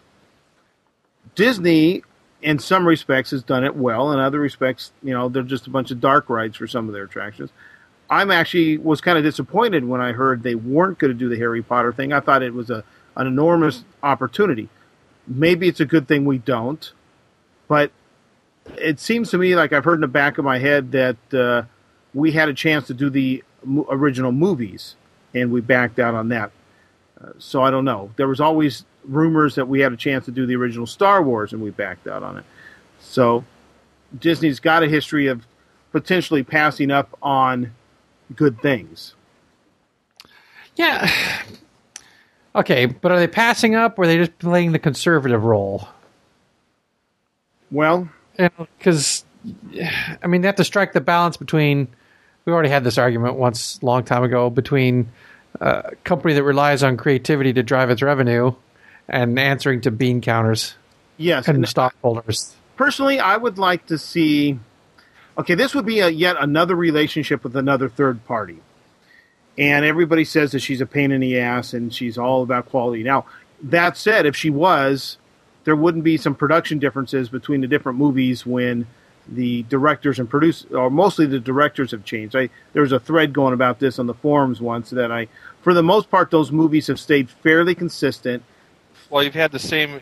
The the primary producer has been the same producer through all, all the films. You had Chris Columbus uh, doing the last, the first two movies. I and I cannot remember right now. I'd have to go look them up. The uh, other two directors, but you had a separate director on the third movie. The fourth and the upcoming fifth movie will be the same director. Yeah, the director that had no real well, he had some foreign film and short film experience. And, and, you know that seems to be a trend lately. Let's get people who do music videos and short films to do our feature films. I, I- Yeah, because they, they cut film like the freaking MTV generation likes to see. they're Yeah, cheap. they're just those shortcuts and quick moves. Yeah, they look like you're watching commercials strung together. and they're yeah. they're probably cheaper than the the big guys too. Yeah, that's true too. Um, so I forgot now. You sidetracked me there. Oh, for the most part, those movies have stayed somewhat consistent, though there you see do see a little bit of changes in how maybe the castle's represented or uh, ha- um, uh, what's the big guy's name? Hag- uh, Haggard. Dum- Dumbledore. Oh, no. oh, Hagrid. Or, Hagrid. Hagrid. Hagrid. where his house is. Like if you watch to see where they went to him in the first film to the I think the third or fourth film, and you know that happens. That that, that drives me nuts with like Star Trek films where the bridge seems to change with every movie. It may be slight minor changes, and I know technically it could have had a rehab, they could have been in port, you know, things can happen. But those are the kind of things that drive me nuts in serial films when they can't keep stuff straight. Lucas has done it, not to the extent that the Star Wars, Star Treks have done it, but um, Well, he's done a better job of keeping his Well, I, his, got- I, I gotta yes, say, yes, he has. his universe his universe under control, for want of a better term. right? Yes, and, and I gotta say on Harry Potter, it's very much the same way. You you already had a very well developed blueprint in the stories and the books of how things were laid out, so it's not going to change too drastically between the movies. Well, no, no, no. Well, it could. What I'm saying is, uh, maybe I didn't state it clear enough for you. Is yes, the movies have or the books have things laid out, but if you're going to portray the castle in a particular, you know, architectural style and detail, then it should look like that every time you see it. Yeah, uh, Hagworth's house or whatever his name is, he, sh- you know, his little hut should always be in the same place and look the same. correct. And But they try to and try to explain that but that it's magical But place and they're crazy very, crap. they're very minor changes. So don't. It's not like they they just upped and had a different castle. I mean, you'd have to sit and watch them back to back to probably really notice some of them. The things that stood I out. I know what you're talking about. Is in the earlier movies you see his his house is more on a flat land, and the other movies you see it's kind of on a slope there. Yeah, and I made some comparisons, and I, I haven't read the books, and so I was blindly making some of these observations based on what I had seen in the movies, what who I knew the directors were, and I looked them all up and seen what they'd done before. And you know, I thought the first two movies were kind of light. Then they started to get darker. Now, according to those who read them, that's the way the The books are. stories are getting darker. Yes. But what little things I wondered if it was cuts in production or maybe the first director cared more than the second directors. The first two movies, you seem to see a lot more of like uh, the ghost wandering the halls, uh, nearly headless um, Nick, and those guys. In the last few movies, you don't see much of that. The first few movies, you were kind of dazzled Well- with a lot of those things. Well, I think I think that's a directing choice, right? The first two movies are directed by the same dude. yep. All right, and then you start getting your Columbus was involved as far as uh, producing on the third one, I think. uh, third one. Christopher Columbus is not listed as a producer on the third one.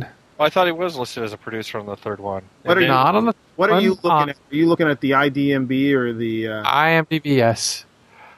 Now Christopher Columbus is listed as a producer on the fourth one, okay, maybe that's where I'm uh, mixing it up.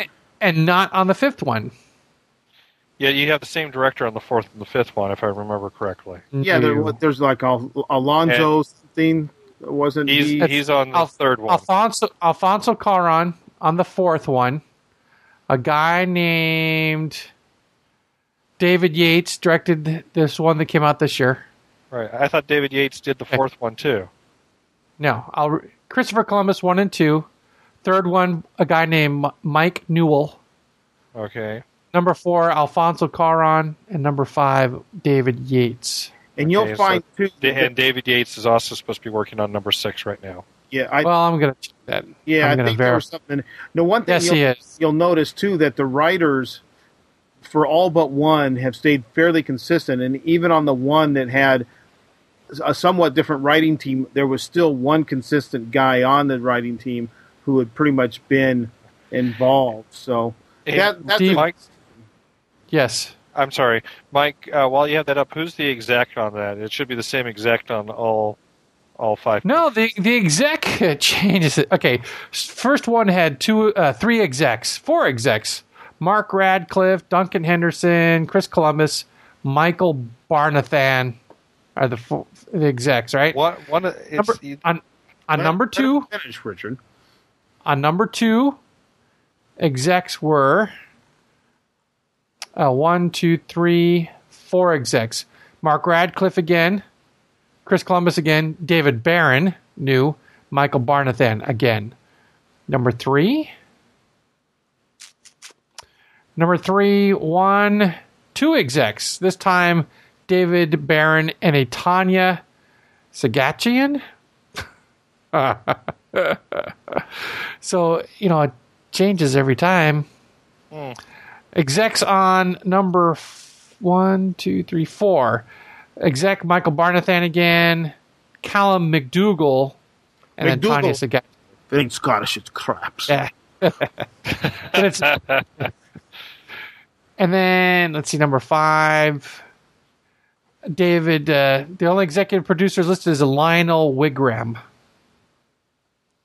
So the the uh, the producing team has some carryover from one to the next, but not all the way through. I'm gonna. I'll have to look that up, and I'll. Fi- I'll have to take take a look and see what because I'm. So you, I you remember there's one don't guy believe that's- him. Then, No, it's not a question. It's, it's not a question of not believing. I remember there's one one of the producers that's been pretty much the carry through that's been carrying it all through. He's been involved in every picture, and I'll have to look it up. And every time, right now, like I said, every time I try to go up on the web, it just kills my bandwidth, and I just I lose you guys altogether. Yes, So- we've we've Ah. heard. Yeah, but you know they the franchise has been fairly consistent. They've had the same actors and uh, short of a death, you know they they've stayed true. Yeah, That's that's a good thing, and I hope Universal does it right. That's all I can say. Same production design and art direction for the first two. Number three, yeah. So you know, there's some. There's uh, also an influential person that Yes. You know, is involved in all shows. the same, Pro- yeah. yeah. Yeah, I mean, granted, maybe they, you know, some of it they improved on, you know, technology changes over the period of when they're doing the movies also, and if, if they can do something a little better, you know, knock knock yourself out. That's that's fine. Um, so, uh, So, but for Okay. the most part, to I, I guess if we've killed this horse enough, beat this horse enough, I gotta say I still hold true that I don't think there's anything that Disney has to worry about as far it's not going to take anything away. But by the same token, I don't think it's going to.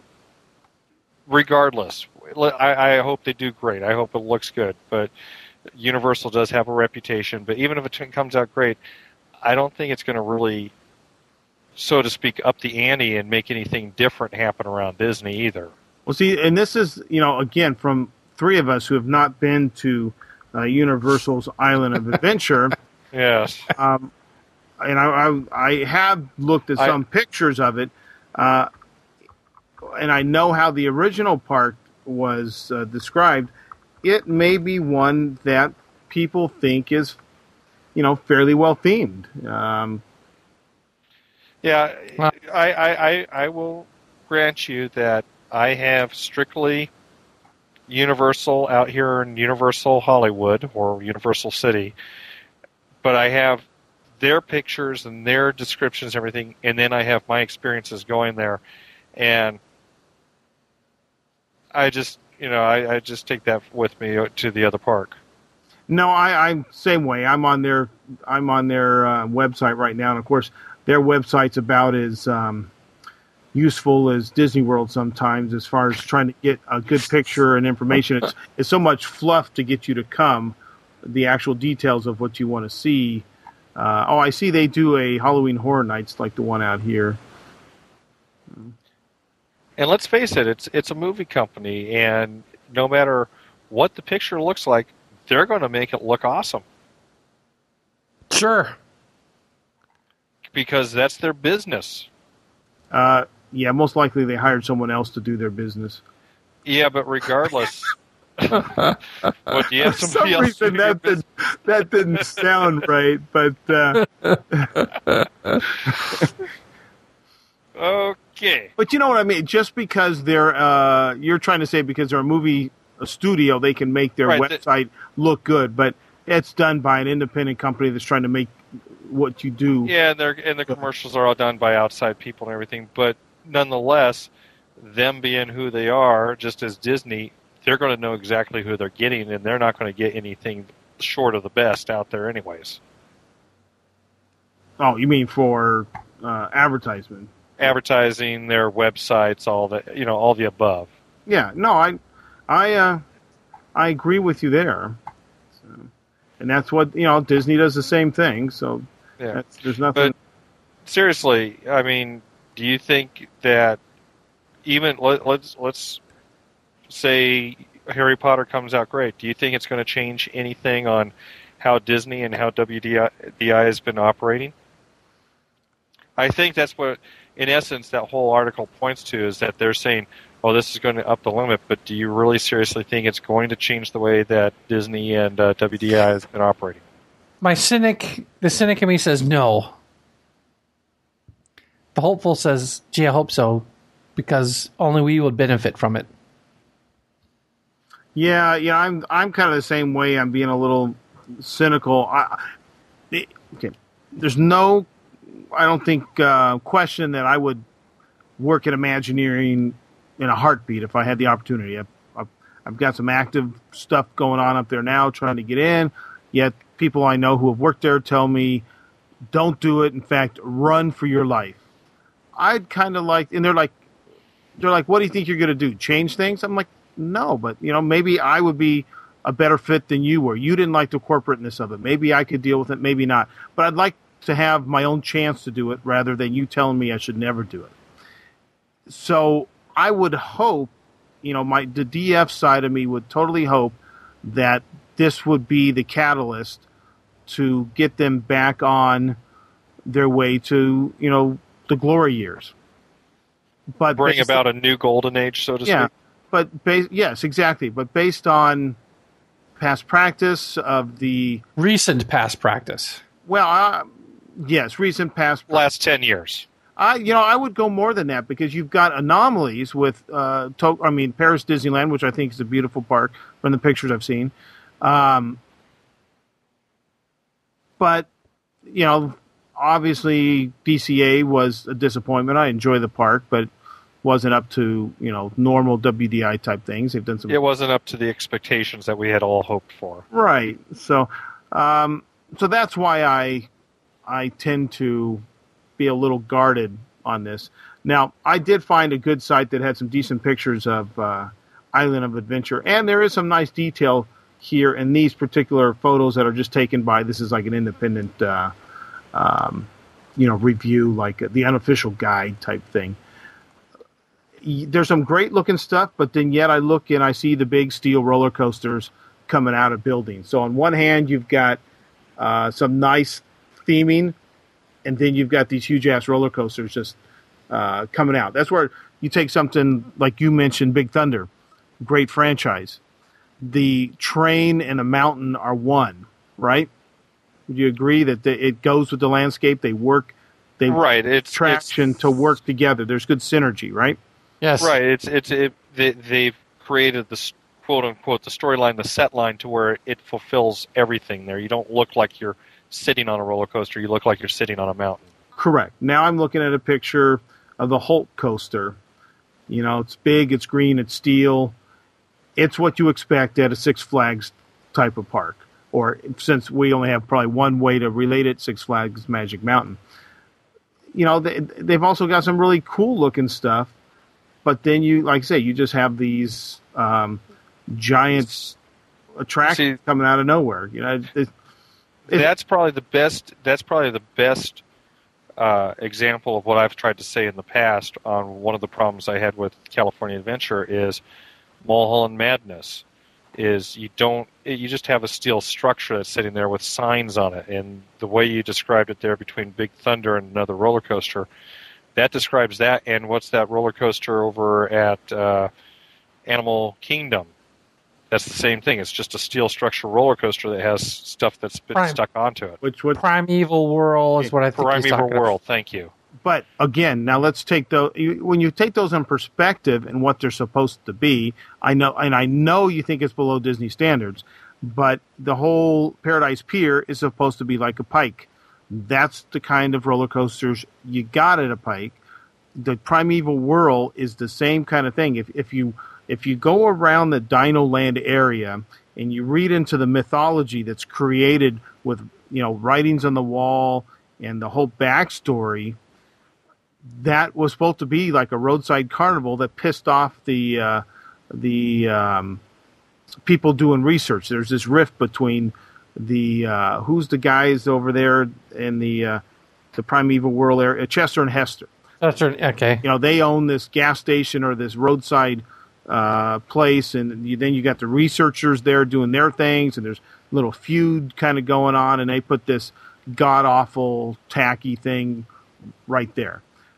Yeah, but Most still- people don't look that deep, but yeah, you know, that that that might be my fault. I'll say that, but still, you know, going with the California Adventure, yeah, you have California Screamin', which I think is great. I think that it is perfect for that area. It's just I would expect a little, just a little bit more than what Mulholland Madness was, or is still is, I should say. yeah, I'm not that fond of an attraction that I'm bigger than and feel like I'm falling out of. uh, Come on, it adds to the thrill. yeah, And and all you see down below is just concrete and steel and nothing else. and the bodies of the people who have fell, fallen out. It's and the change that fell out of their pockets while they went yeah, through. I don't like the crazy mouse, no bank curves, and uh, it's just not my type of an attraction. But I think for what the theme of the area it is, you know, I could care less about the orange. You know, just a big swing. I see those every year when the fair comes through. Big thrill. Okay, they put a big orange around the swing, Yeah. but that's still kind of like what fairs and pikes are about. So Yeah, but yeah, but that's what I'm saying is that still I look at that even granted that's going to be part of Paradise Pier and it's the theme of the attraction there. But I just look at that seems just in my mind just seems a little bit better and more developed than what Mulholland Madness was. So yeah, anyways, that's that's that's just a tangent going on there. Well, you know, we might. There was talk about us going to the Island of Adventure uh, when we're out there next week, and uh, no matter what Lugnut says or Wingnut or whatever his name is on the forums, I don't go every week, but I am going in about a week. Um, Yeah, you'll have plenty of time. Ten days. ten whole days, and we were thinking Okay. about running out there, and I thought, well, you guys go to Island of Adventure because I don't know if I can ride a lot. If you know my back's hurting, if everything's these big thrill rides, maybe I'll go check out the original instead. But looking at this, there is some theming here, and there's you know you've got the Jurassic Park area, and they have a Jurassic Park Discovery Center that looks like the movie. You know, where Oh. you go in and you got the uh, dinosaur skeletons and stuff. So Oh, come on, Greg. Take one for the team. Go over there, take lots of pictures for it, and then come back and we'll do a show and you can come back and talk about the theming and everything. No, I mean, I'm, I'm, I'm looking at some of these pictures, like Pos- the Poseidon Lost City. Uh, now, it seems like I heard Earl say that some of these things are good, some of them aren't good. But, you know, it'd be kind of interesting to check it out as a comparison to what we have here in California. And, and and I fully expect you to go to what was that place, Nanu Happy Land or whatever it's called over oh, in- I'd actually like to go to that. that I would. I, I gotta, would- you know, I someday get a trip to Tokyo and visit Tokyo Narnia. Disneyland. You're thinking of Nara Dreamland. Is that what you're trying to say? Nara Dreamland, Yeah. that's it. Uh, but I, want to go to the one in Just- China, too, that says this one's closer than Disney or whatever. I Yeah, Total uh, rip-off one. I yeah. Just for the heck of it, I have to go visit both those parks. If I'm going to go all that way, I have to go see that just for the sake of saying, "Yep, been there, done that."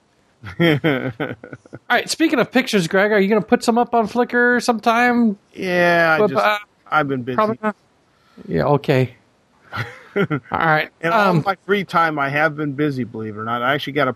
Well, I didn't get a Disney podcast recorded. I got a podcast for um, the software company that I'm doing some work with. cool. Uh, so I sat down to start to record show number 26, but uh, then this came up. and got interrupted. So maybe tomorrow I'll actually get that thing recorded. Uh, but before we go too far, I think it's fair to mention that we're recording on uh, September 11th or 9 11, six years after the World Trade Center. And, And luckily, the Pentagon and Pennsylvania too. Yes, and luckily nothing happened today. The packages or whatever they were talking about in the chatter uh, didn't happen. Uh, but I would almost say it would be, um, you know, especially for us type, disingenuous not to do a moment of silence or something for the uh, memory of 9 I think that's a. I think that's a fine idea.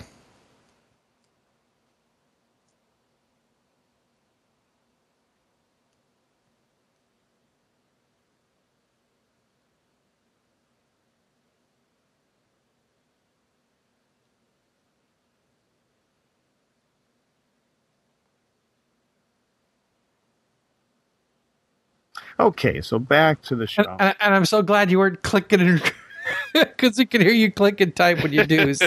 I, I, hit- I hit one. I hit one click, and I thought, shoot, we're supposed to be silent. And I just saw this thing. I, I rolled over a key, my uh, uh, cursor in the Epcot parking lot, and it says Old Key West. And so I couldn't resist clicking it. I'm sorry. I was actually Oh, thinking about 9/11 at the time because I actually got up today with a little trepidation. I was, uh, you know, there was a lot of talk about some chatter and some possible breakup of uh, uh, some threats, and I was just thinking, You know- I, it doesn't. It, please don't be one of those days. You know, that's that's all I can Yeah. think of today's. You know, I, I had the radio on or the TV going around the news, and not watching my typical shows on History Channel and stuff like that when I, when I was off. So um, it's a it's you know it could happen tomorrow, but at least we got through today, and Uh, uh, Yeah.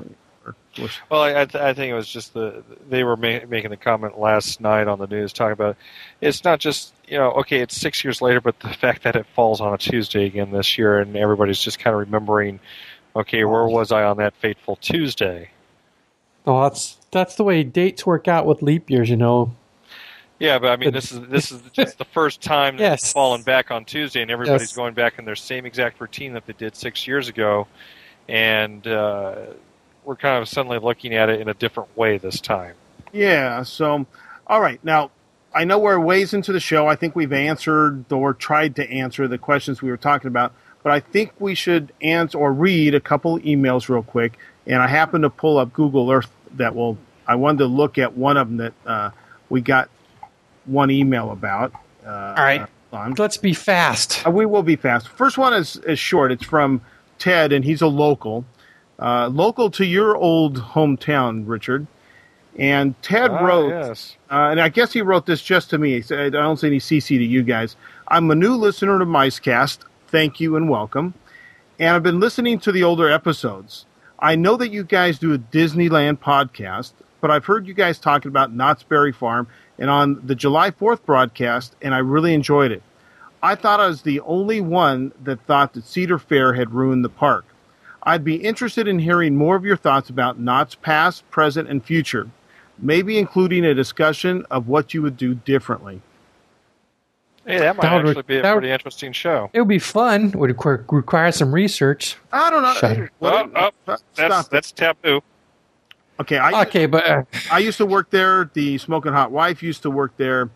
My two brother-in-laws, one of them still works there. That's a bit scary, kind of like Richard. I used to I used to go you. there. You used to go there. Maybe we could have an employee come on and talk about what it's like to be an employee now versus then, because he's worked under both regimes. I worked there when Walter Knott still lived on property in a double wide trailer with skirts, and uh, he died. I, I worked there. So yeah, I think though we're a Disney podcast. That's uh, you know Disney almost bought Knott's Berry Farm. They were considering And, it. And, be- and regardless, it's just down the street from Disneyland. that's so right. it's Regardless, it's our show. We'll do what the hell we want, and I think it's a good suggestion. damn straight.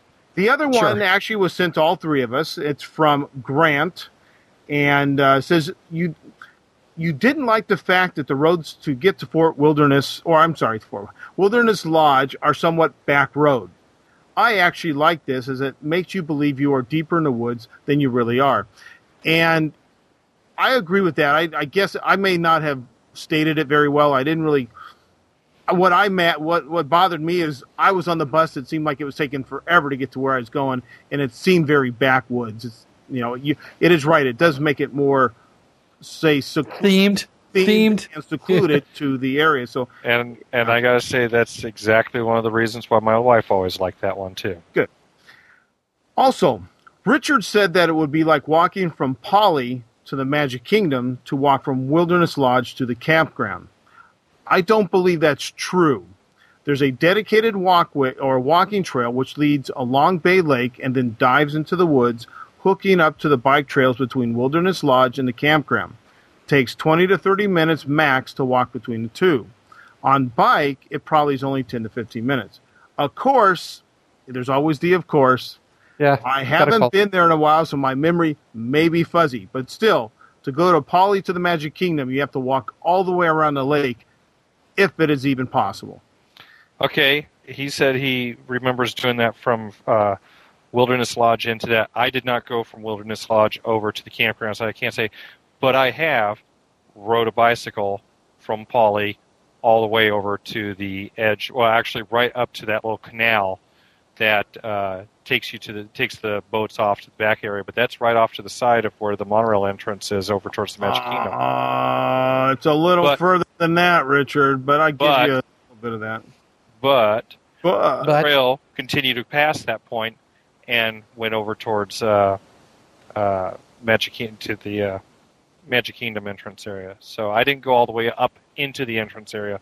wait, wait, wait. I thought you can't go across that little causeway. That's that's a dead end. No, there's a, there was a bridge across it. I re- at least I remember seeing one across it. So Okay, wait. You just said you went up towards the entrance. to that little causeway that goes that takes the uh, that they take the boats across there through there. Yeah, there's no bridge It's like- there. Uh, I thought I remember seeing that. I'll have to pull In I fact, that, picture out and take a look at that again. in fact, that I think I was talking to Earl and about the little um, uh, wa- uh, the little pavers you can buy with your name on them. yeah. you can buy one and you could be the guy at the end of this trail.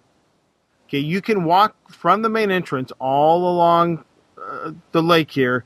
You get to that causeway, it stops as a, as a dead end, and there's no way across it. Think about Well- it. If there was a bridge, it would have to be a high bridge because it would get away in the way of moving the water vehicles or Or a watercraft drawbridge.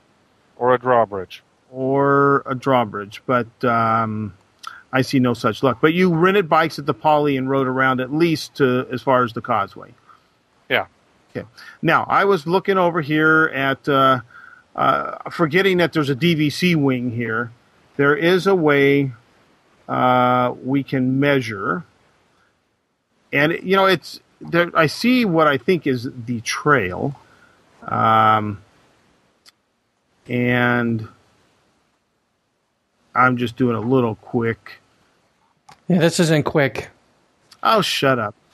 Regardless, What- What's, I mean, what's I, our time frame right now? Anyway, I think I'm. I think I'm gonna just chop this. Piece. Oh, it's we're well over two hours. it's about 0.63 We're miles, about 202. according to this little. You know, if I chop this little trail up right, it looks farther than it really is. It's not quite a mile uh, to take this trail over to the like the Hoop Doo review area. Yeah. You know, so it's not quite. Actually, it's further away from it than I um, thought it would be. I've looked before at the map and haven't really taken a. Uh, and, and like I said, I, I've never taken the trail over between wilderness and over to the campground. My memory is going from I'm sitting at the beach at the Wilderness Lodge, looking across over towards what used to be that whole little uh, lagoon area that you could go swimming at and everything across over to that area of the camp. Where, well, basically where the boat docks over at the campground is what I'm looking at. Uh, you probably couldn't see the actual boat dock for the campground from Wilderness Lodge because there's a little, um, you know, protrusion. You could see river country. Is probably what you you could see the That's edge. what, yeah, river country. Thank you. That's Yeah. exact. That's what I'm looking at. but the there. boats would probably be kind of hidden from view based on the angles I'm seeing here. But um, I know, like I say, it's fu- your you know memories get fuzzy when you. It's been a. Yes, now they do. Now and then they do. So, but anyways, so that let's see, Aussie John gave us one that um, is just saying he's going to be out of town and he'll give us a. Uh, he's going on a cruise. He's trying to incite us to jealousy. Is what he's doing. I think so, but he's like, make no mistake, this is no classy Disney cruise. This is a two weeks of debauchery, drinking, and gambling on the high seas, and we cannot wait. In fact, it's been described as Vegas without the hotel in class.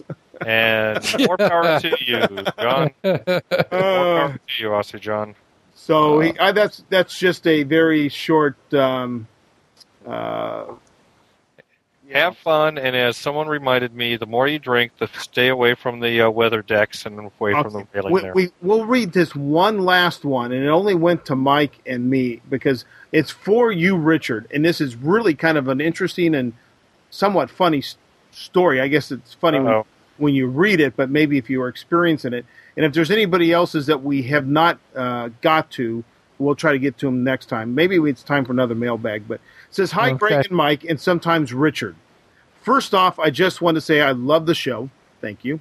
I've all I have almost all the episodes stored in my iPod, and I enjoy lis- listening to them frequently, and always look forward to hearing a new one. Well, it took me a while, but I finally decided to write you guys. What it took, well, that's the whole story, and let me explain. I had decided to take my girlfriend up to the park from San Diego yesterday, 9 5 2007 for her first trip ever to Disneyland during the middle of the week, well, what used to be off season. Everything was great about the park. Lines were short, it wasn't too hot, and in all, it was a great Disney day. Now, about half an hour before closing, we decided to hit up the Jungle Cruise, mainly because we had done everything else that day. As we were sitting down to enjoy our trip to the wild jungle, a young Asian woman and whom we believed to be her mother, stepped onto the boat and sat on the boxes in the middle. Immediately after stepping on the boat, the young woman was a little bit off. She was yelling at other guests and not sitting down. But she was speaking in her own language, to which I don't know what it was. Also, I believe I saw her kick another guest but I think the skip missed that, so already it seemed our cruise would be a little off already. About four minutes into the cruise, after a few outbursts from the young woman, I looked over to see a gentleman with his wife and two children telling her to back off. Apparently, this young woman had been leering at them and looked like she was going to strike. Well, that was all it took. The man jumped up, looking like he was going to hit her, but ended up restraining her. It took three other men to hold her down. She was completely out of control. It was a very unsettling situation. The skipper was trying to handle it, but he was really but it was really the other guests who were keeping her under control. We hauled back to the we hauled back to the dock after the obligatory four shots to signal the dock we were all escorted off the boat. I just wanted to share this story mainly because it's the first time I've been involved in an incident in the park. Now, my show idea is kind of a riff of this. It mainly involves Greg and Richard seeing how they both work security.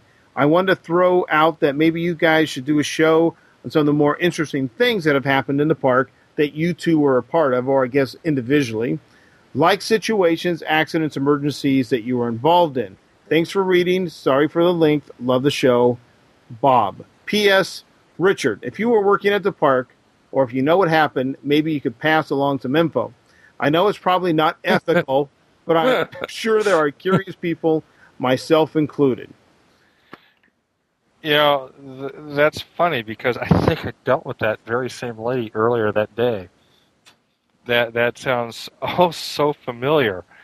And yeah, that that's unfortunately, yeah, that just kind of goes into things that I wish I could talk about a little bit more. I know Greg, you're a lot more freer because you've got quite a few years since the time you were there, and you, those older stories are fun to talk about. We could talk about, but the things that I've dealt with more recently, just eh, probably, it's just not supposed to be talked about. You know, it's funny. There's a lot of stories I'd like to tell about what goes on in the parking lot, but even at our rating of PG thirteen, sometimes R, I probably still can't tell them. Yeah, it, my, mine's just, and we've talked when we when Greg, you and I were doing that one show. Uh, I mentioned a couple times. There's just certain things that I really, since I'm still there, I really shouldn't. You're not, you're not comfortable talking about. Yeah, exactly. Now, I got a quick question, and this is it's this whole four shots thing. I understand what the four shots is, and it's usually for a breakdown.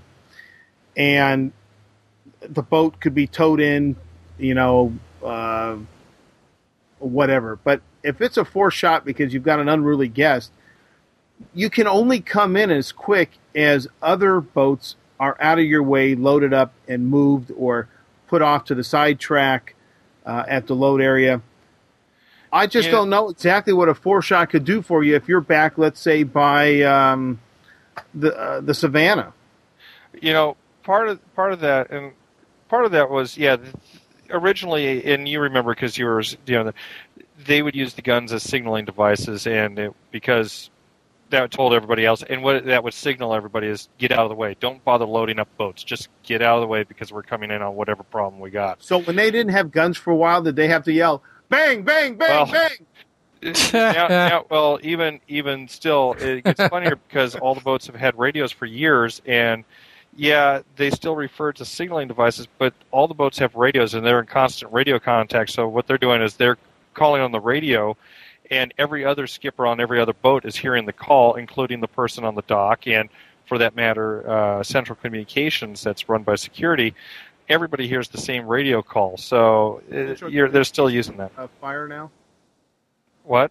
Isn't Central Communications run by uh, the fire department now? No, not anymore. Oh, it's back to you guys It's- again? It's back to security again. Oh, when did that happen?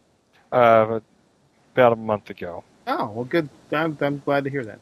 Not that it makes any difference in my day, but uh, no, it doesn't. No, it doesn't. And to be quite honest, between fire and security, they're still part of the same exact division. So oh, it's yeah, just I mean, we were too, but I, I know what you It- mean. It just seems back at home. That's all I'm. it just yeah, it just depends on who you're who which manager you answer to this week. So All right, well, good. Well, I think that probably, you know, wraps the show up. We had a few different tangents and some off the kind of Yeah. all things. Oh, gosh. But so what? Uh, Any last parting words there, fellas?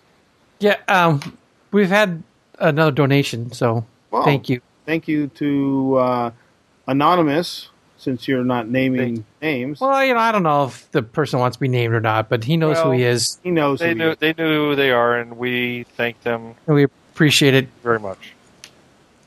So So Oh, you know, the, there's that. the last real quick thing Richard didn't mention, and I was going to talk about it tonight, was the the fort being rebuilt, and you can see it being rebuilt right now on the island.